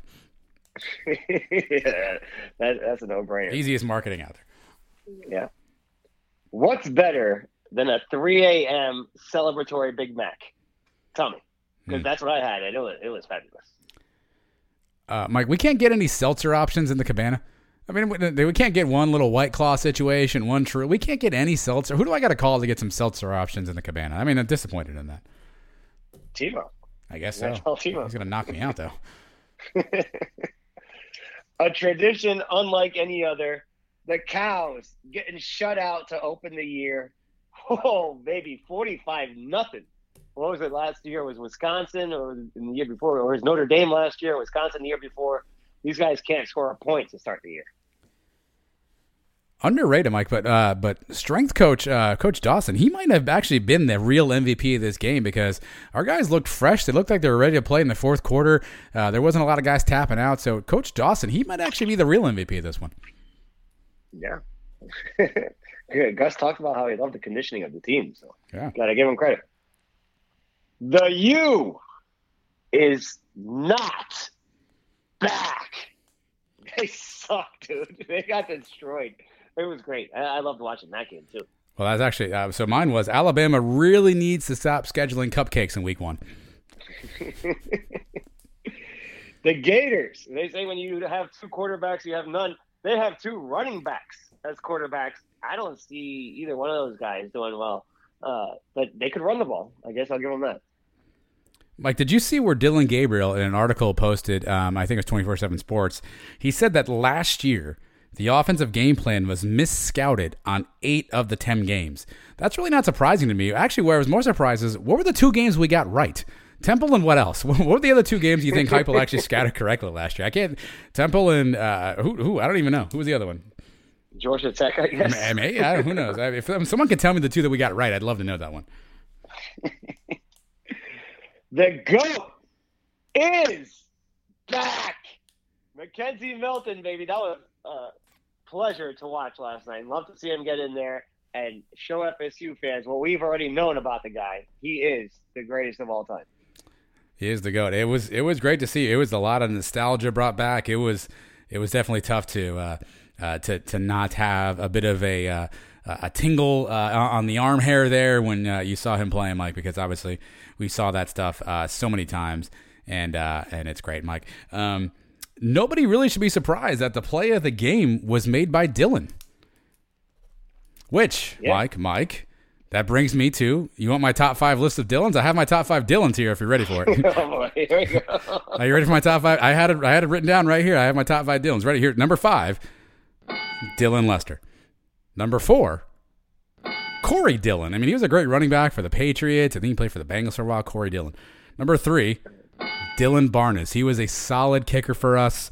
Uh, you know, he, he wasn't flashy, didn't maybe have all the records, but a solid kicker. Number two, Dylan McKay. Rest in peace, Luke Perry. Dylan McKay always got the job done in 020. And my number one Dylan, of course, Dillon Gabriel, uh, who potentially will will hold a bunch of records for UCF when it's all said and done. Mike, that is my official top five list of Dylans.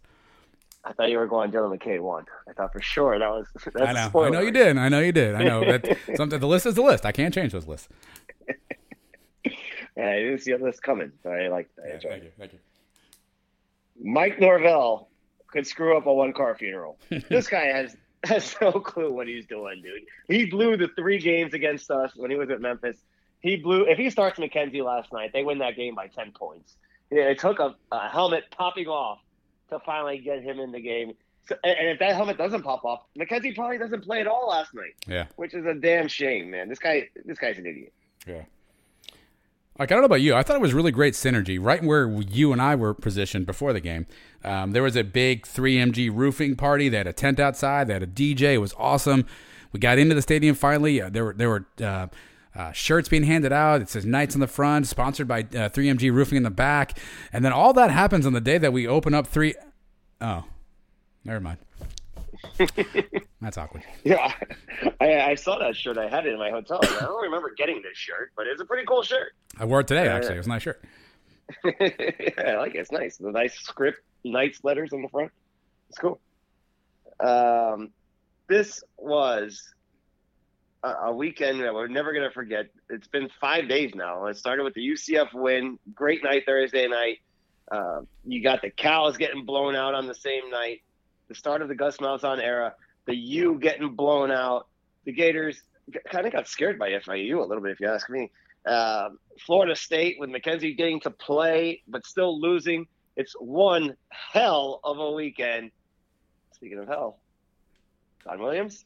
Don Williams. We could be conference mates with Don Williams soon, Mike, because uh, he obviously covers Texas Tech. So Don Williams could get a little dose of UCF up close and personal by 2023 here. I'm all out. So Don Williams, Don Williams can go to hell. Don Williams can go to hell. Those are UCF observations, Mike. Last week we debuted Sunday's headlines today. Last week that was actually Friday's headlines, but since the game is Saturday, Sunday's headlines today. I actually got pretty close with one. I had my, uh, my bonus last week, which was um, Bowser gives Boise the blues, brother, which actually turned out to be pretty close because Bowser obviously was a uh, was a force to be reckoned with throughout the game, Mike. So let's uh, let's give everyone a preview of next week. We've already got the headlines for Sunday's newspaper or internet articles here today. Obviously, UCF playing Bethune Cookman. Mike, uh, give me uh, give me one headline that you think we might see uh, on Sunday all right, this one could have been used last week, but I'm going to take it now. And you already you used it with the Bowser. Isaiah Wowser, running back, has another big day with three first half touchdowns. Nice. Here's my first one. Cooked, man. Knights overpile, overpower Wildcats. There you go. This is a big rivalry game. Don't forget. Yeah. yeah. I got the Barber Chop. Ricky cuts down Bethune with 15 tackles. Next up Ricky for Barber. me, yeah, Ricky Barber. He played. He played well. He didn't. Uh, I guess you know, Kalia Davis and, and Big Cat got some of the headlines, but Barber was solid. He had some really solid stats uh, in his Knights debut, which was awesome. Next one for me, Mike. You down with JJB? Yeah, you know me. Knights linebacker makes plays all over the field in the W. he played really well, man. He played well. Yes. Gilyard. Yeah, he played really well, and and it's not surprising. I mean, he was one of those guys who got a uh, a personal media day uh, availability, so perhaps that was foreshadowing. Um, even after the game, he came out. He, he did uh, did a presser. His his energy seemed really infectious. So I'm excited about JJB. I'm going to start calling him JJB. I'm not sure if that'll catch on, but it's a lot easier than saying his full name. So JJB, you down with JJB? Yeah, you know. Okay, you know exactly. These Knights and D's is D apostrophe S, as in the UCF defense holds Bethune Cookman to 86 total yards. Wow. These guys shut down Boise last week. They're going to shut these. I, I believe we're going to keep Bethune to under 100 yards total for this game. These Knights. Nice. Knights fans keen on Mikey. True freshman QB looks solid in mop up duty. So this should be a game where Dillon hopefully gets a chance to, to get in, plays well, you know, runs some plays, and then gets out early, you know, avoids injury. And we get to see a little bit of uh, some of the, the future quarterbacks. Mikey Keene, he warmed up for a hot minute there when uh, when Dillon was down um, during uh, the Boise game. Uh, so you would think he would be in line to get some mop up duty. Do we see Quadri? Do we see Parker Navarro? But obviously, Mikey Keene is probably the guy we all want to see. So Knights fans should be keen on Mikey. Hopefully, he gets some run against Bethune Cookman. That's going to be fun for us to see. Uh, obviously, you can't burn the red shirt. And these days, now you get to play four games. It's cool to get guys like him in there, get him some experience. I think I'm looking forward to seeing what this kid's got. All I've heard is what he did in the spring game. I didn't get to watch it, but and everything that we've heard through camp, he's earned the number two spot. I'd love to see him come in and hopefully have the whole second half to himself. Hopefully, we're up big enough where we can get the guys some rest and Mikey Keene come in, throw a couple touchdowns, and see what the future holds for UCF football. All right, well, those are Sunday's headlines today. This is what will happen. Uh, you can you can take it to the bank, Mike. Game is six thirty Saturday. I just actually saw on Twitter, Leger Douzable will be on the call on ESPN Plus. Uh, so he will be doing some color commentary work there. 6:30. Get to your ESPN Plus, and don't forget on Thursday, I think Mike the 9th, um, UCF uh, the series uh, begins on ESPN Plus as well. So you'll see the opening, um, the I guess premiere edition, which should be a doozy. Uh, I assume covering some uh, some of the camp stuff and some of Boise. So uh, ESPN Plus will be required for this particular season, Mike. Not that it wasn't for last season, but now it's definitely going to be go time because you're going to want to watch all the stuff on ESPN Plus. That's going to be cool, man. It's like having a hard knocks for UCF. Thursday night is now booked. You watch the Sons of UCF live, and then you follow that up, and you watch the uh, I don't know what they're called. What are they calling that show? I think it's called Our Time. I think that's what they call it, maybe. All right, UCF Our Time every Thursday night. I, am probably gonna watch that twice a week. I probably imagine watching it right after our show, right before bed on Thursday night. Probably watch it again before game on Saturday. Uh, that that is a cool feature that we have this year. We've we've seen the great job that we've done with the night flicks the last few years. This is that on steroids. Usually those videos are about three to five minutes. This is what a thirty minute episode every week yeah. following this team. Yeah. So how awesome is that? Not every school gets that. Not every school gets that. Not every show has their top five Dylans. That's what you get here on the Sons of UCF. Coming up next, not every show has Mike's picks, but we do. How did we fare last week, and how will we do this week? Only Mike knows, and he will tell you next. Don't go anywhere.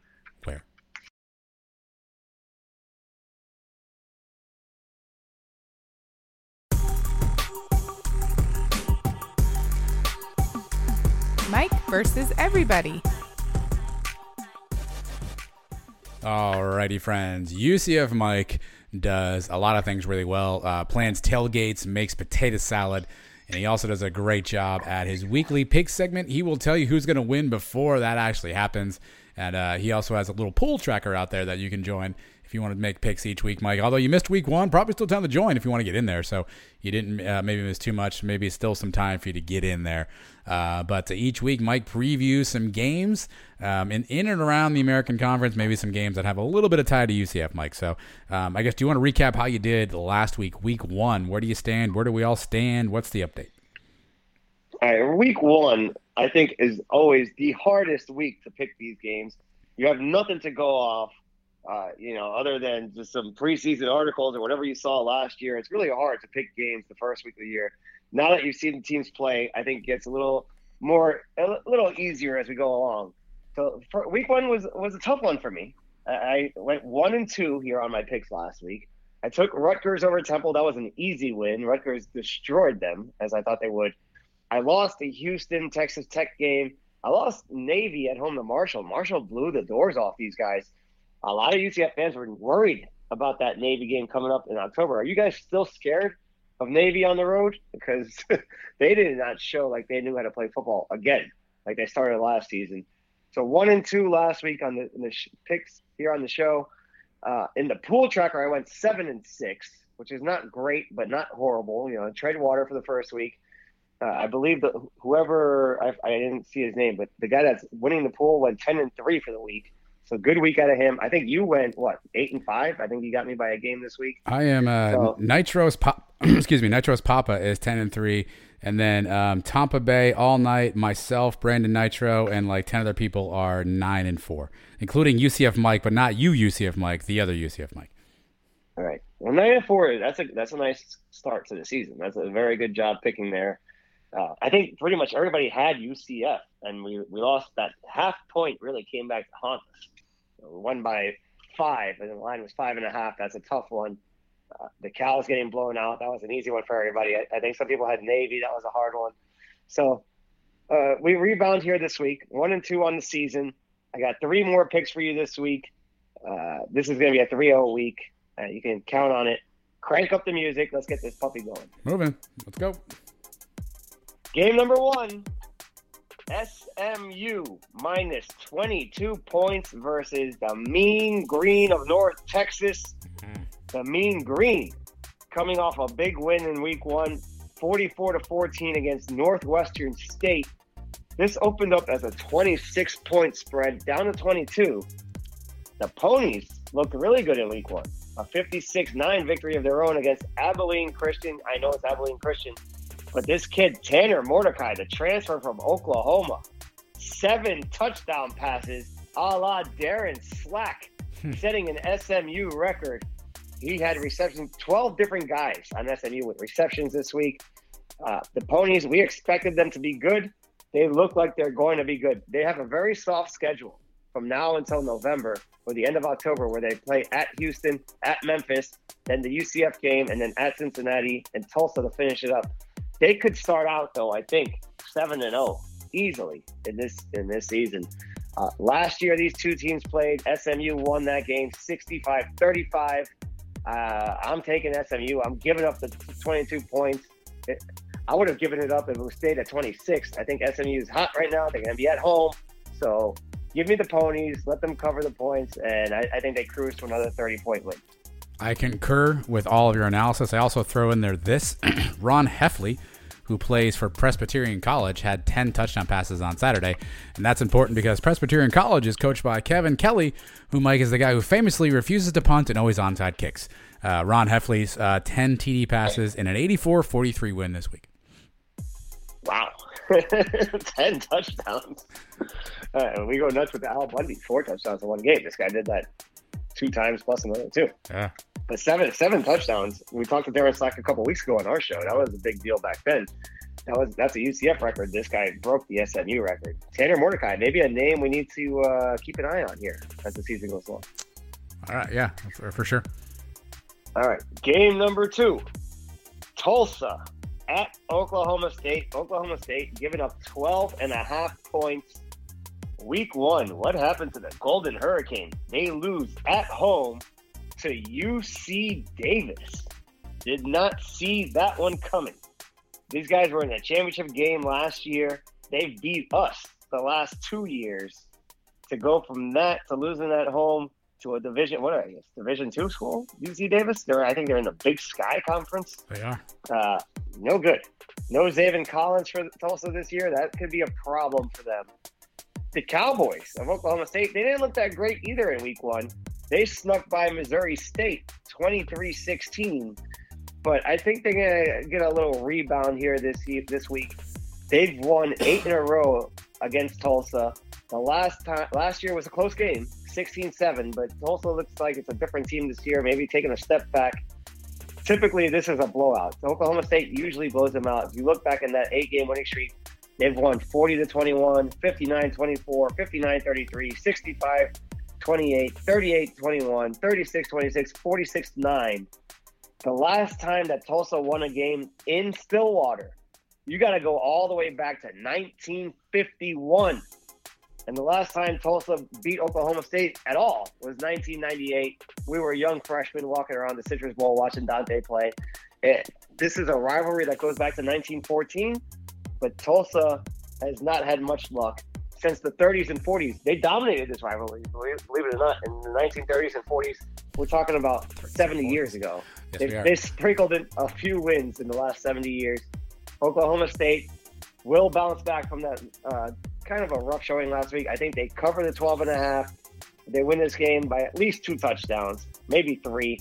Give me the Cowboys at home to cover 12 and a half against the Tulsa Golden Hurricanes. You've come here for your Presbyterian College coverage. You stay for the 1930s football recap, Mike. Uh, Oklahoma State did not have their starting QB, Spencer Sanders, in week one. He was in COVID protocol. Uh, Presumably, he'll be back in week two, uh, which could explain their struggles against uh, whatever Missouri situation you just mentioned there. So, give me uh, give me the Cowboys, our, our future conference foe potentially. Give me the Cowboys. I, I think you're right. I think you, you lay the points here and uh, you take the Cowboys. That's right. So we're rooting for these guys now, the Big 12 teams, right? Every week we're rooting for Big 12. Did you stay up and watch the BYU Arizona game? I was kind of watching that. It was the only game left on. Just missed it. And BYU, I'm rooting for BYU now. Just missed These, these are the teams we have to root for. I'm just rooting against So- Tulsa. That's just a general rule of my life. If Tulsa's playing anything, I'm rooting against them. yeah, we have a tough enough time against Yes. those guys. We don't want to have to see them in the championship game or anything. It doesn't look like they're headed that way this year. Well, hopefully not. Game number three, the Memphis Tigers, five point favorites on the road against Arkansas State. Last week, Tigers beat Nicholls State, the Colonels. That's right. Did you know that? I did not. Uh, 40, 42-17. I did not know that. Uh, but this seems like it could be a trap game for Memphis. Coming off that win, they have a big game at home the following week against Mississippi State. This week, going on the road to Terry Mohajir's alma mater, the Red Wolves, who took care of business last week against Central Arkansas, 40 to 21. It's a 7 p.m. kick. I think Arkansas Arkansas State's crowd is going to be into this game. If, if they're anything like Terry with the fist pump, the fist bumps, uh, it could be a violent section out there over in Jones, uh, Jonesboro. This was a close game. Uh, I, I think it's going to be a close game. I think Memphis sneaks out of there, maybe with a field goal win. I think they still get the win, three, four points. But Arkansas State is going to cover this thing, maybe even win it outright. Give me the five points of Arkansas State. These two teams played last year. Memphis won 37 24. The last three meetings in Jonesboro, though, Arkansas State won those games 2012, 2011, and 2007. They're at home again. I see them putting up a, a very good fight, maybe even beating Memphis. 2004 is the last time the Tigers went into Jonesboro and came out with a win. Give me the uh, the Red Wolves in this one. I'll take the five points. Maybe win outright, but if they lose by four, I'll take that too the Red Wolves, the Fighting Butch Joneses. he is their uh, their new head coach there. Uh, Mike Memphis of the quarterback situation too. They had a guy um, Grant Gunnell who transferred from Arizona State. Uh, he was essentially so, uh, supposed to play. He did not. They started a true fresh, uh, freshman named Seth Henigan uh, against Nicholls State. No word on who's starting. Um, potentially maybe dinged up, but it's one of those we're going to go week to week. Uh, so they potentially are having some quarterback issues. Um, Arkansas State. I'm just going to. I agree with you on this one. I'm, this is a, just a Timo pick. I'll, I'll, do this for our guy Timo. Um, you also had some compelling information there. So give me the Fighting Butch Joneses uh, and the the Timos, if you will. Um, I'll I'll, uh, I'll take those five and a half. Yeah, I wonder if Timo's keeping up with the score. The, the game is probably going around around the same time. What time is our kick? Six o'clock or seven o'clock? Six thirty. Six thirty. All right, and this game kicks off at seven. I gotta think Timo's checking his phone every once in a while to get a score update, or I'll have somebody update him on the big board. Uh, but yeah, give me Arkansas State. You know the game that I didn't pick that I wanted to pick, but I just I, I hate the Gators so much too. But they're favored by 29 against the Cows at Raymond James Stadium. Uh, if you want a bonus pick, uh, I don't see the Cows. The Cows couldn't get on the board against NC State. I don't know if they're getting. They might take them a few weeks to score a point here. The Cows, first team to give up points to the Cows, should be demoted to Division Two. Whatever, right? it's so, uh, it's getting bad over there in uh, in uh, West Temple Terrace for sure. I did not make it as my official one of my three picks of the week. But uh, you, you, can bet that I'm probably not going to pick the cows to cover many spreads this year. Yeah. So, yeah, yeah. Well, but there you go. I, I, would, I wouldn't either. Yeah, I would. I wouldn't pick the cows to cover pretty much uh, like a sandwich with butter at this point. I don't think they could figure that out. Um, hopefully, someone gives Timo the score because I don't want him like punching somebody. Um, and or I'm curious if he's gonna have an arm sling when he walks into work on uh, on Tuesday because uh, it looked like that right rotator cuff was getting some uh, some work out there. Dylan Lester, I was concerned for his safety because uh, I thought Timo might actually take a shot at the chest uh, of Dylan Lester at that one.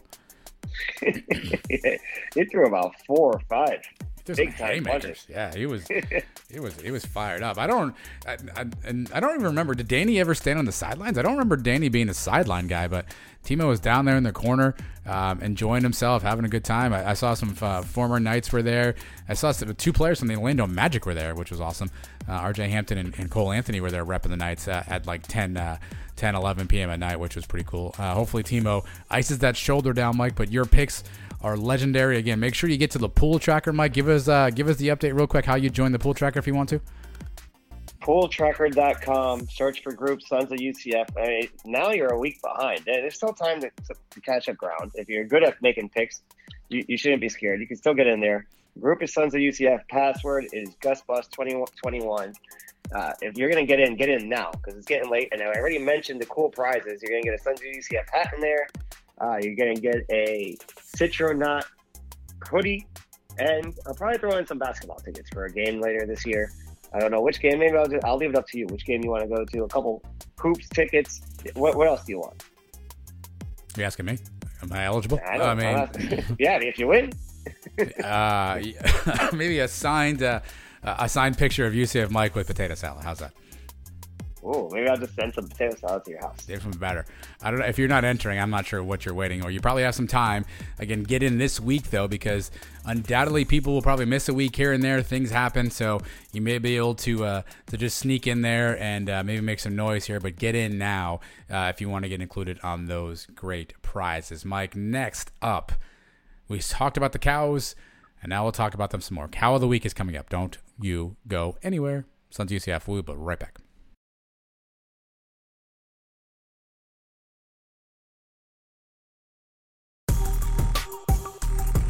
Mike and Adam, sons of UCF. That'll move those chains. That's good enough for another UCF first down. All right, let's close up shop around here with Cow of the Week. Mike, if you're new, what we do here is we make fun of the cows by finding something that made us laugh, that we found idiotic, that we just thought wasn't a really good idea, and we nominate that person as Cow of the Week for their actions or whatever they did, Mike. There's a lot of, so we, we struggle during the summer months and a lot going on. Uh, there, there's so many options this week. I don't even really know which ones I want to choose from just yet. Even as I'm talking right now, I don't know what I'm going to go with. Uh, but I'll let you lead off, and I'll figure that out. Who do you have for your cow of the week? Right. I mean, we've already discussed Mike Norvell could be a cow easily this week. I'm sure the people that did the the preseason rankings look like cows with some of the Washington at number 20 getting losing to a Division two school, things like that. Those are probably easy cows. Uh, this one was during the game. Yeah, I don't know. I guess we got to blame the American Conference. Does it go straight up to Aresco for being Cal for this? But there was there were two yeah. targeting calls made yep. in the fourth quarter of this game, and we don't get to see the replays. These are big time calls in the game, big uh, game swinging plays could be. And you're talking about players getting ejected from a game, and the fans sitting there can't see what happened. Why? Why? What is the point of this? They put up on the screen American Athletic Conference rule does not permit us to show a replay of a targeting call. Why not? I don't. There's no explanation as to why you can't do that. And then looking at it, uh, going home and watching the replay when I the next day, that first one, I'm sorry, that's still targeting. I don't know why they took that one off the board. That was targeting to me. So the referees could be part of the cows this week. Uh, the American Athletic Association, uh, uh, I'm sorry, yeah, the American Conference. Yeah, that's what they are. For having this stupid rule is a cow. Uh, the whole targeting thing. Uh, explain it. Do you have a good explanation as to why we can't see the replay? I don't. I would say you and I did not make it to any games last season. Um, and so I, I actually t- uh, texted Trace and I said, Hey, you were at some games last year. Was this a rule last year? He said he thinks so, but he doesn't really recall. I remember when I was at the Fiesta Bowl, Mike, and they were reviewing the Joe Burrow um, uh, knockout blow from Joey Connors, that that was not replayed on the big board. And I, at the time, was wondering why. So maybe it's a, a an NCAA thing, but I don't I don't understand why. I guess maybe they don't want people to they don't want to glorify the hit, so they don't want to play it over and over again. But they're doing it at home, so I'm not sure the difference. So I assume that they think that people in the stands are just going to go just crazy if they don't call it the right way because they show it at home. So what's the difference between showing in the stadium? The only difference I can think of is they think something bad's going to happen if they show it in the stadium, uh, so they're not showing it. Although I don't know what that something would be. I mean, these are the people that pay the money to go to these games. We should be informed on it as to what's going on and be able to make our own opinion as to what's going on. Uh, I know Major League Baseball they have replays now, and they'll they'll show you whether somebody's safe or out, and they'll, they'll give you five different angles and make you to see what you know what you think is the right call.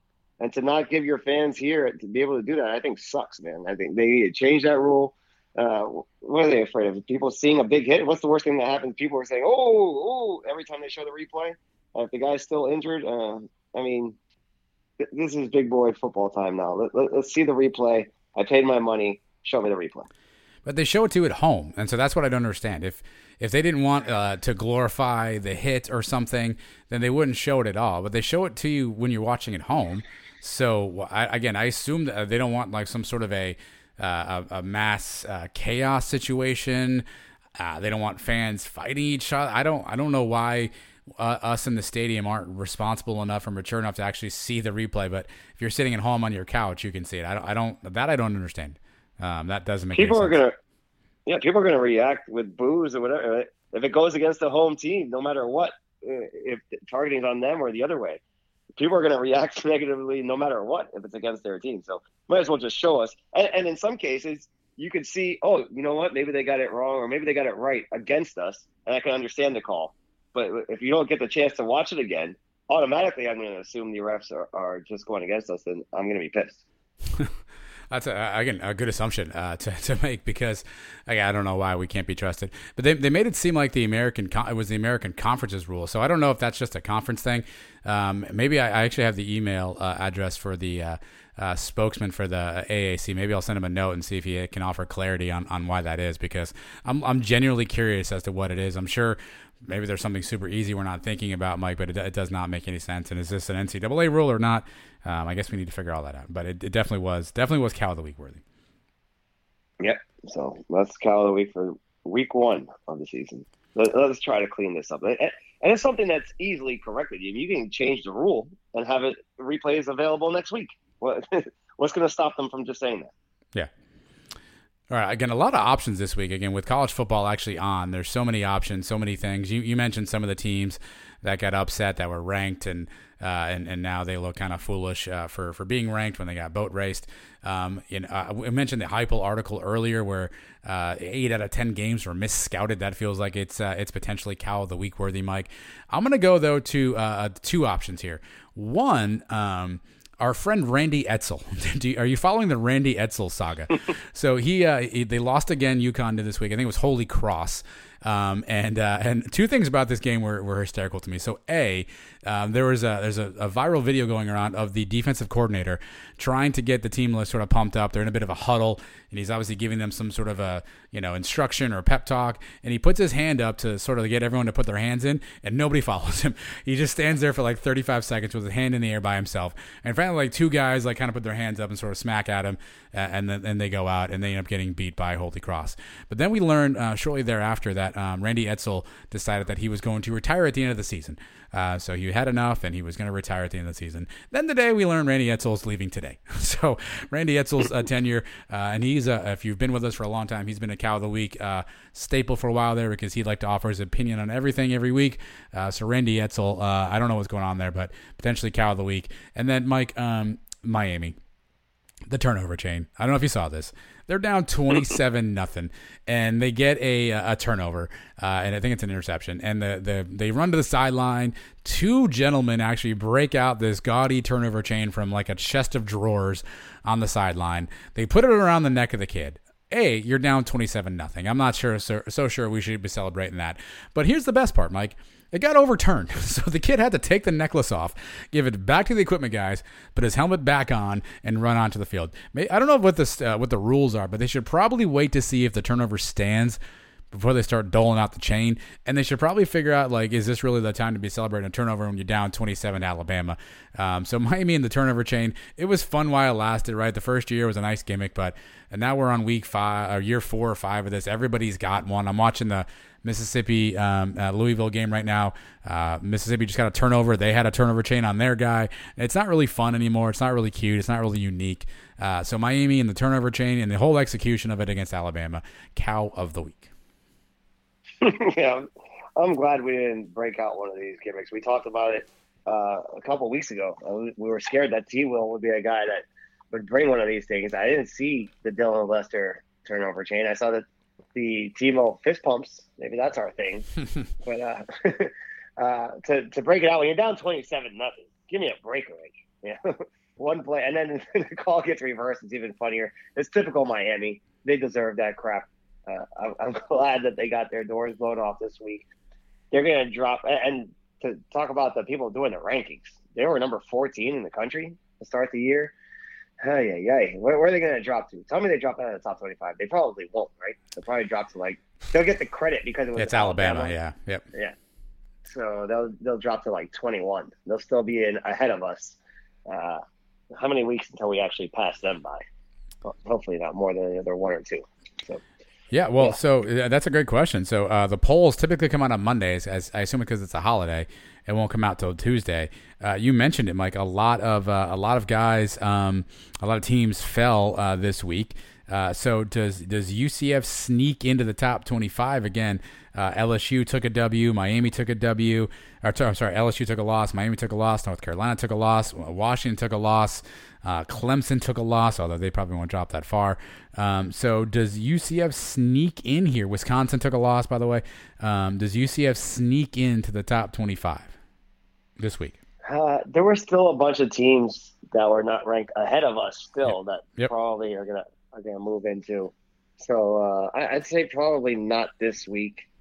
Maybe week two when some more of these top twenty five teams lose. Maybe you know, and we put an impressive number up against Bethune Cookman. We win 63 to nothing, and then some other teams ahead of us lose, possibly. By week three, if we beat Louisville, which right now Louisville is not looking good against Ole Miss, they're losing 23 nothing. Yep. And it's almost not even seven minutes to go in the first half. so how impressive will that win look? I don't know, but if we're three and zero, oh and, and these other teams keep losing, then yes, we should we should find our way into the rankings in the next couple weeks. We're gonna get more votes this week. Uh, it's a quality win against Boise State. So what, what were we like 31, 32 or something like that coming into the season? I think we'll we'll keep moving our way up into the top 25. Maybe not, but we're getting closer. So Bleacher Report tries to predict um, the rankings before they come out. Uh, so they do not have us in the top 25, but they have the others receiving votes. There's only four schools listed there. Washington, who just took an L to I think Montana.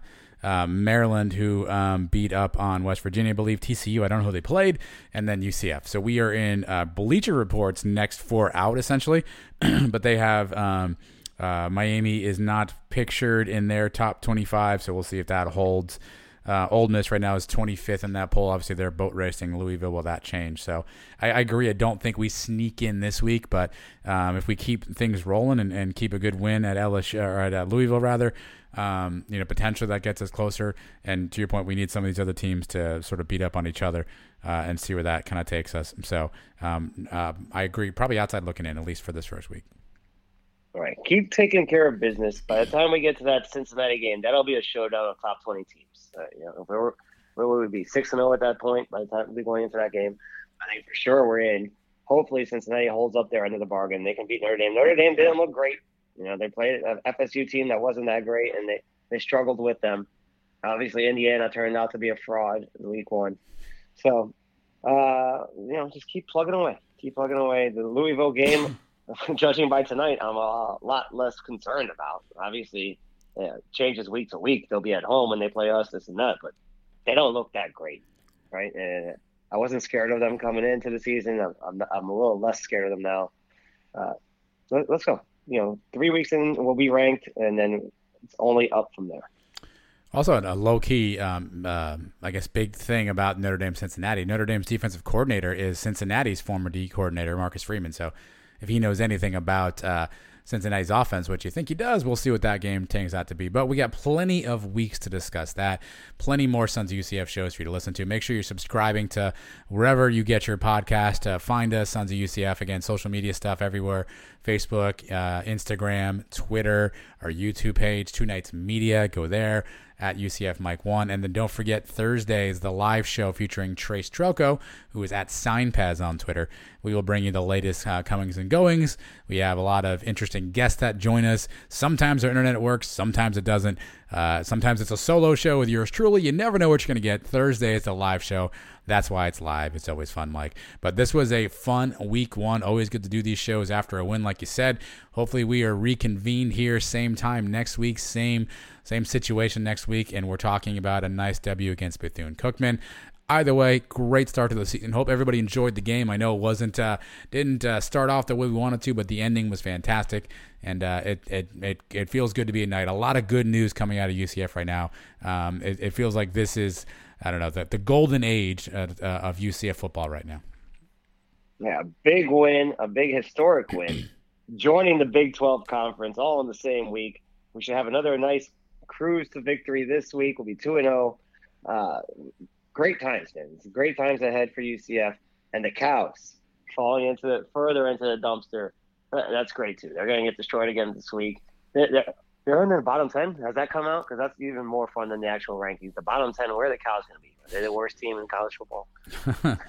they'll, they'll, be battling it out, I'm sure. Yeah, so. I mean that's uh, that's fair. Actually, uh, uh, I don't even know who else would be. UConn probably um, probably on that list coming up soon. Um, but either way, it's a lot of fun. We're glad you guys are along for the ride. Again, it's going to be a fun football season. Make sure that you uh, you're subscribing to everything we're doing. You can find a lot of cool stuff. We got a couple of ideas up our sleeve. You never know uh, when we'll throw something new at everybody. So don't uh, don't miss anything here at the Sons of UCF. We appreciate everyone for listening, watching, attending the tailgate, and screaming your head off until 1.30 in the morning. We will reconvene with you all Thursday night. Everybody have a fantastic and a safe week. Until then, we will talk to everybody. Go Knights. Charge on my voice made it all the way. Way to go. I, uh, I had a lot of coughing too. I feel bad about that. Anyway, Barely. see you guys. Sports Social Podcast Network. Okay, round two. Name something that's not boring. A laundry? Ooh, a book club. Computer solitaire, huh? Ah. Sorry, we were looking for Chumba Casino. That's right. ChumbaCasino.com has over 100 casino style games. Join today and play for free for your chance to redeem some serious prizes.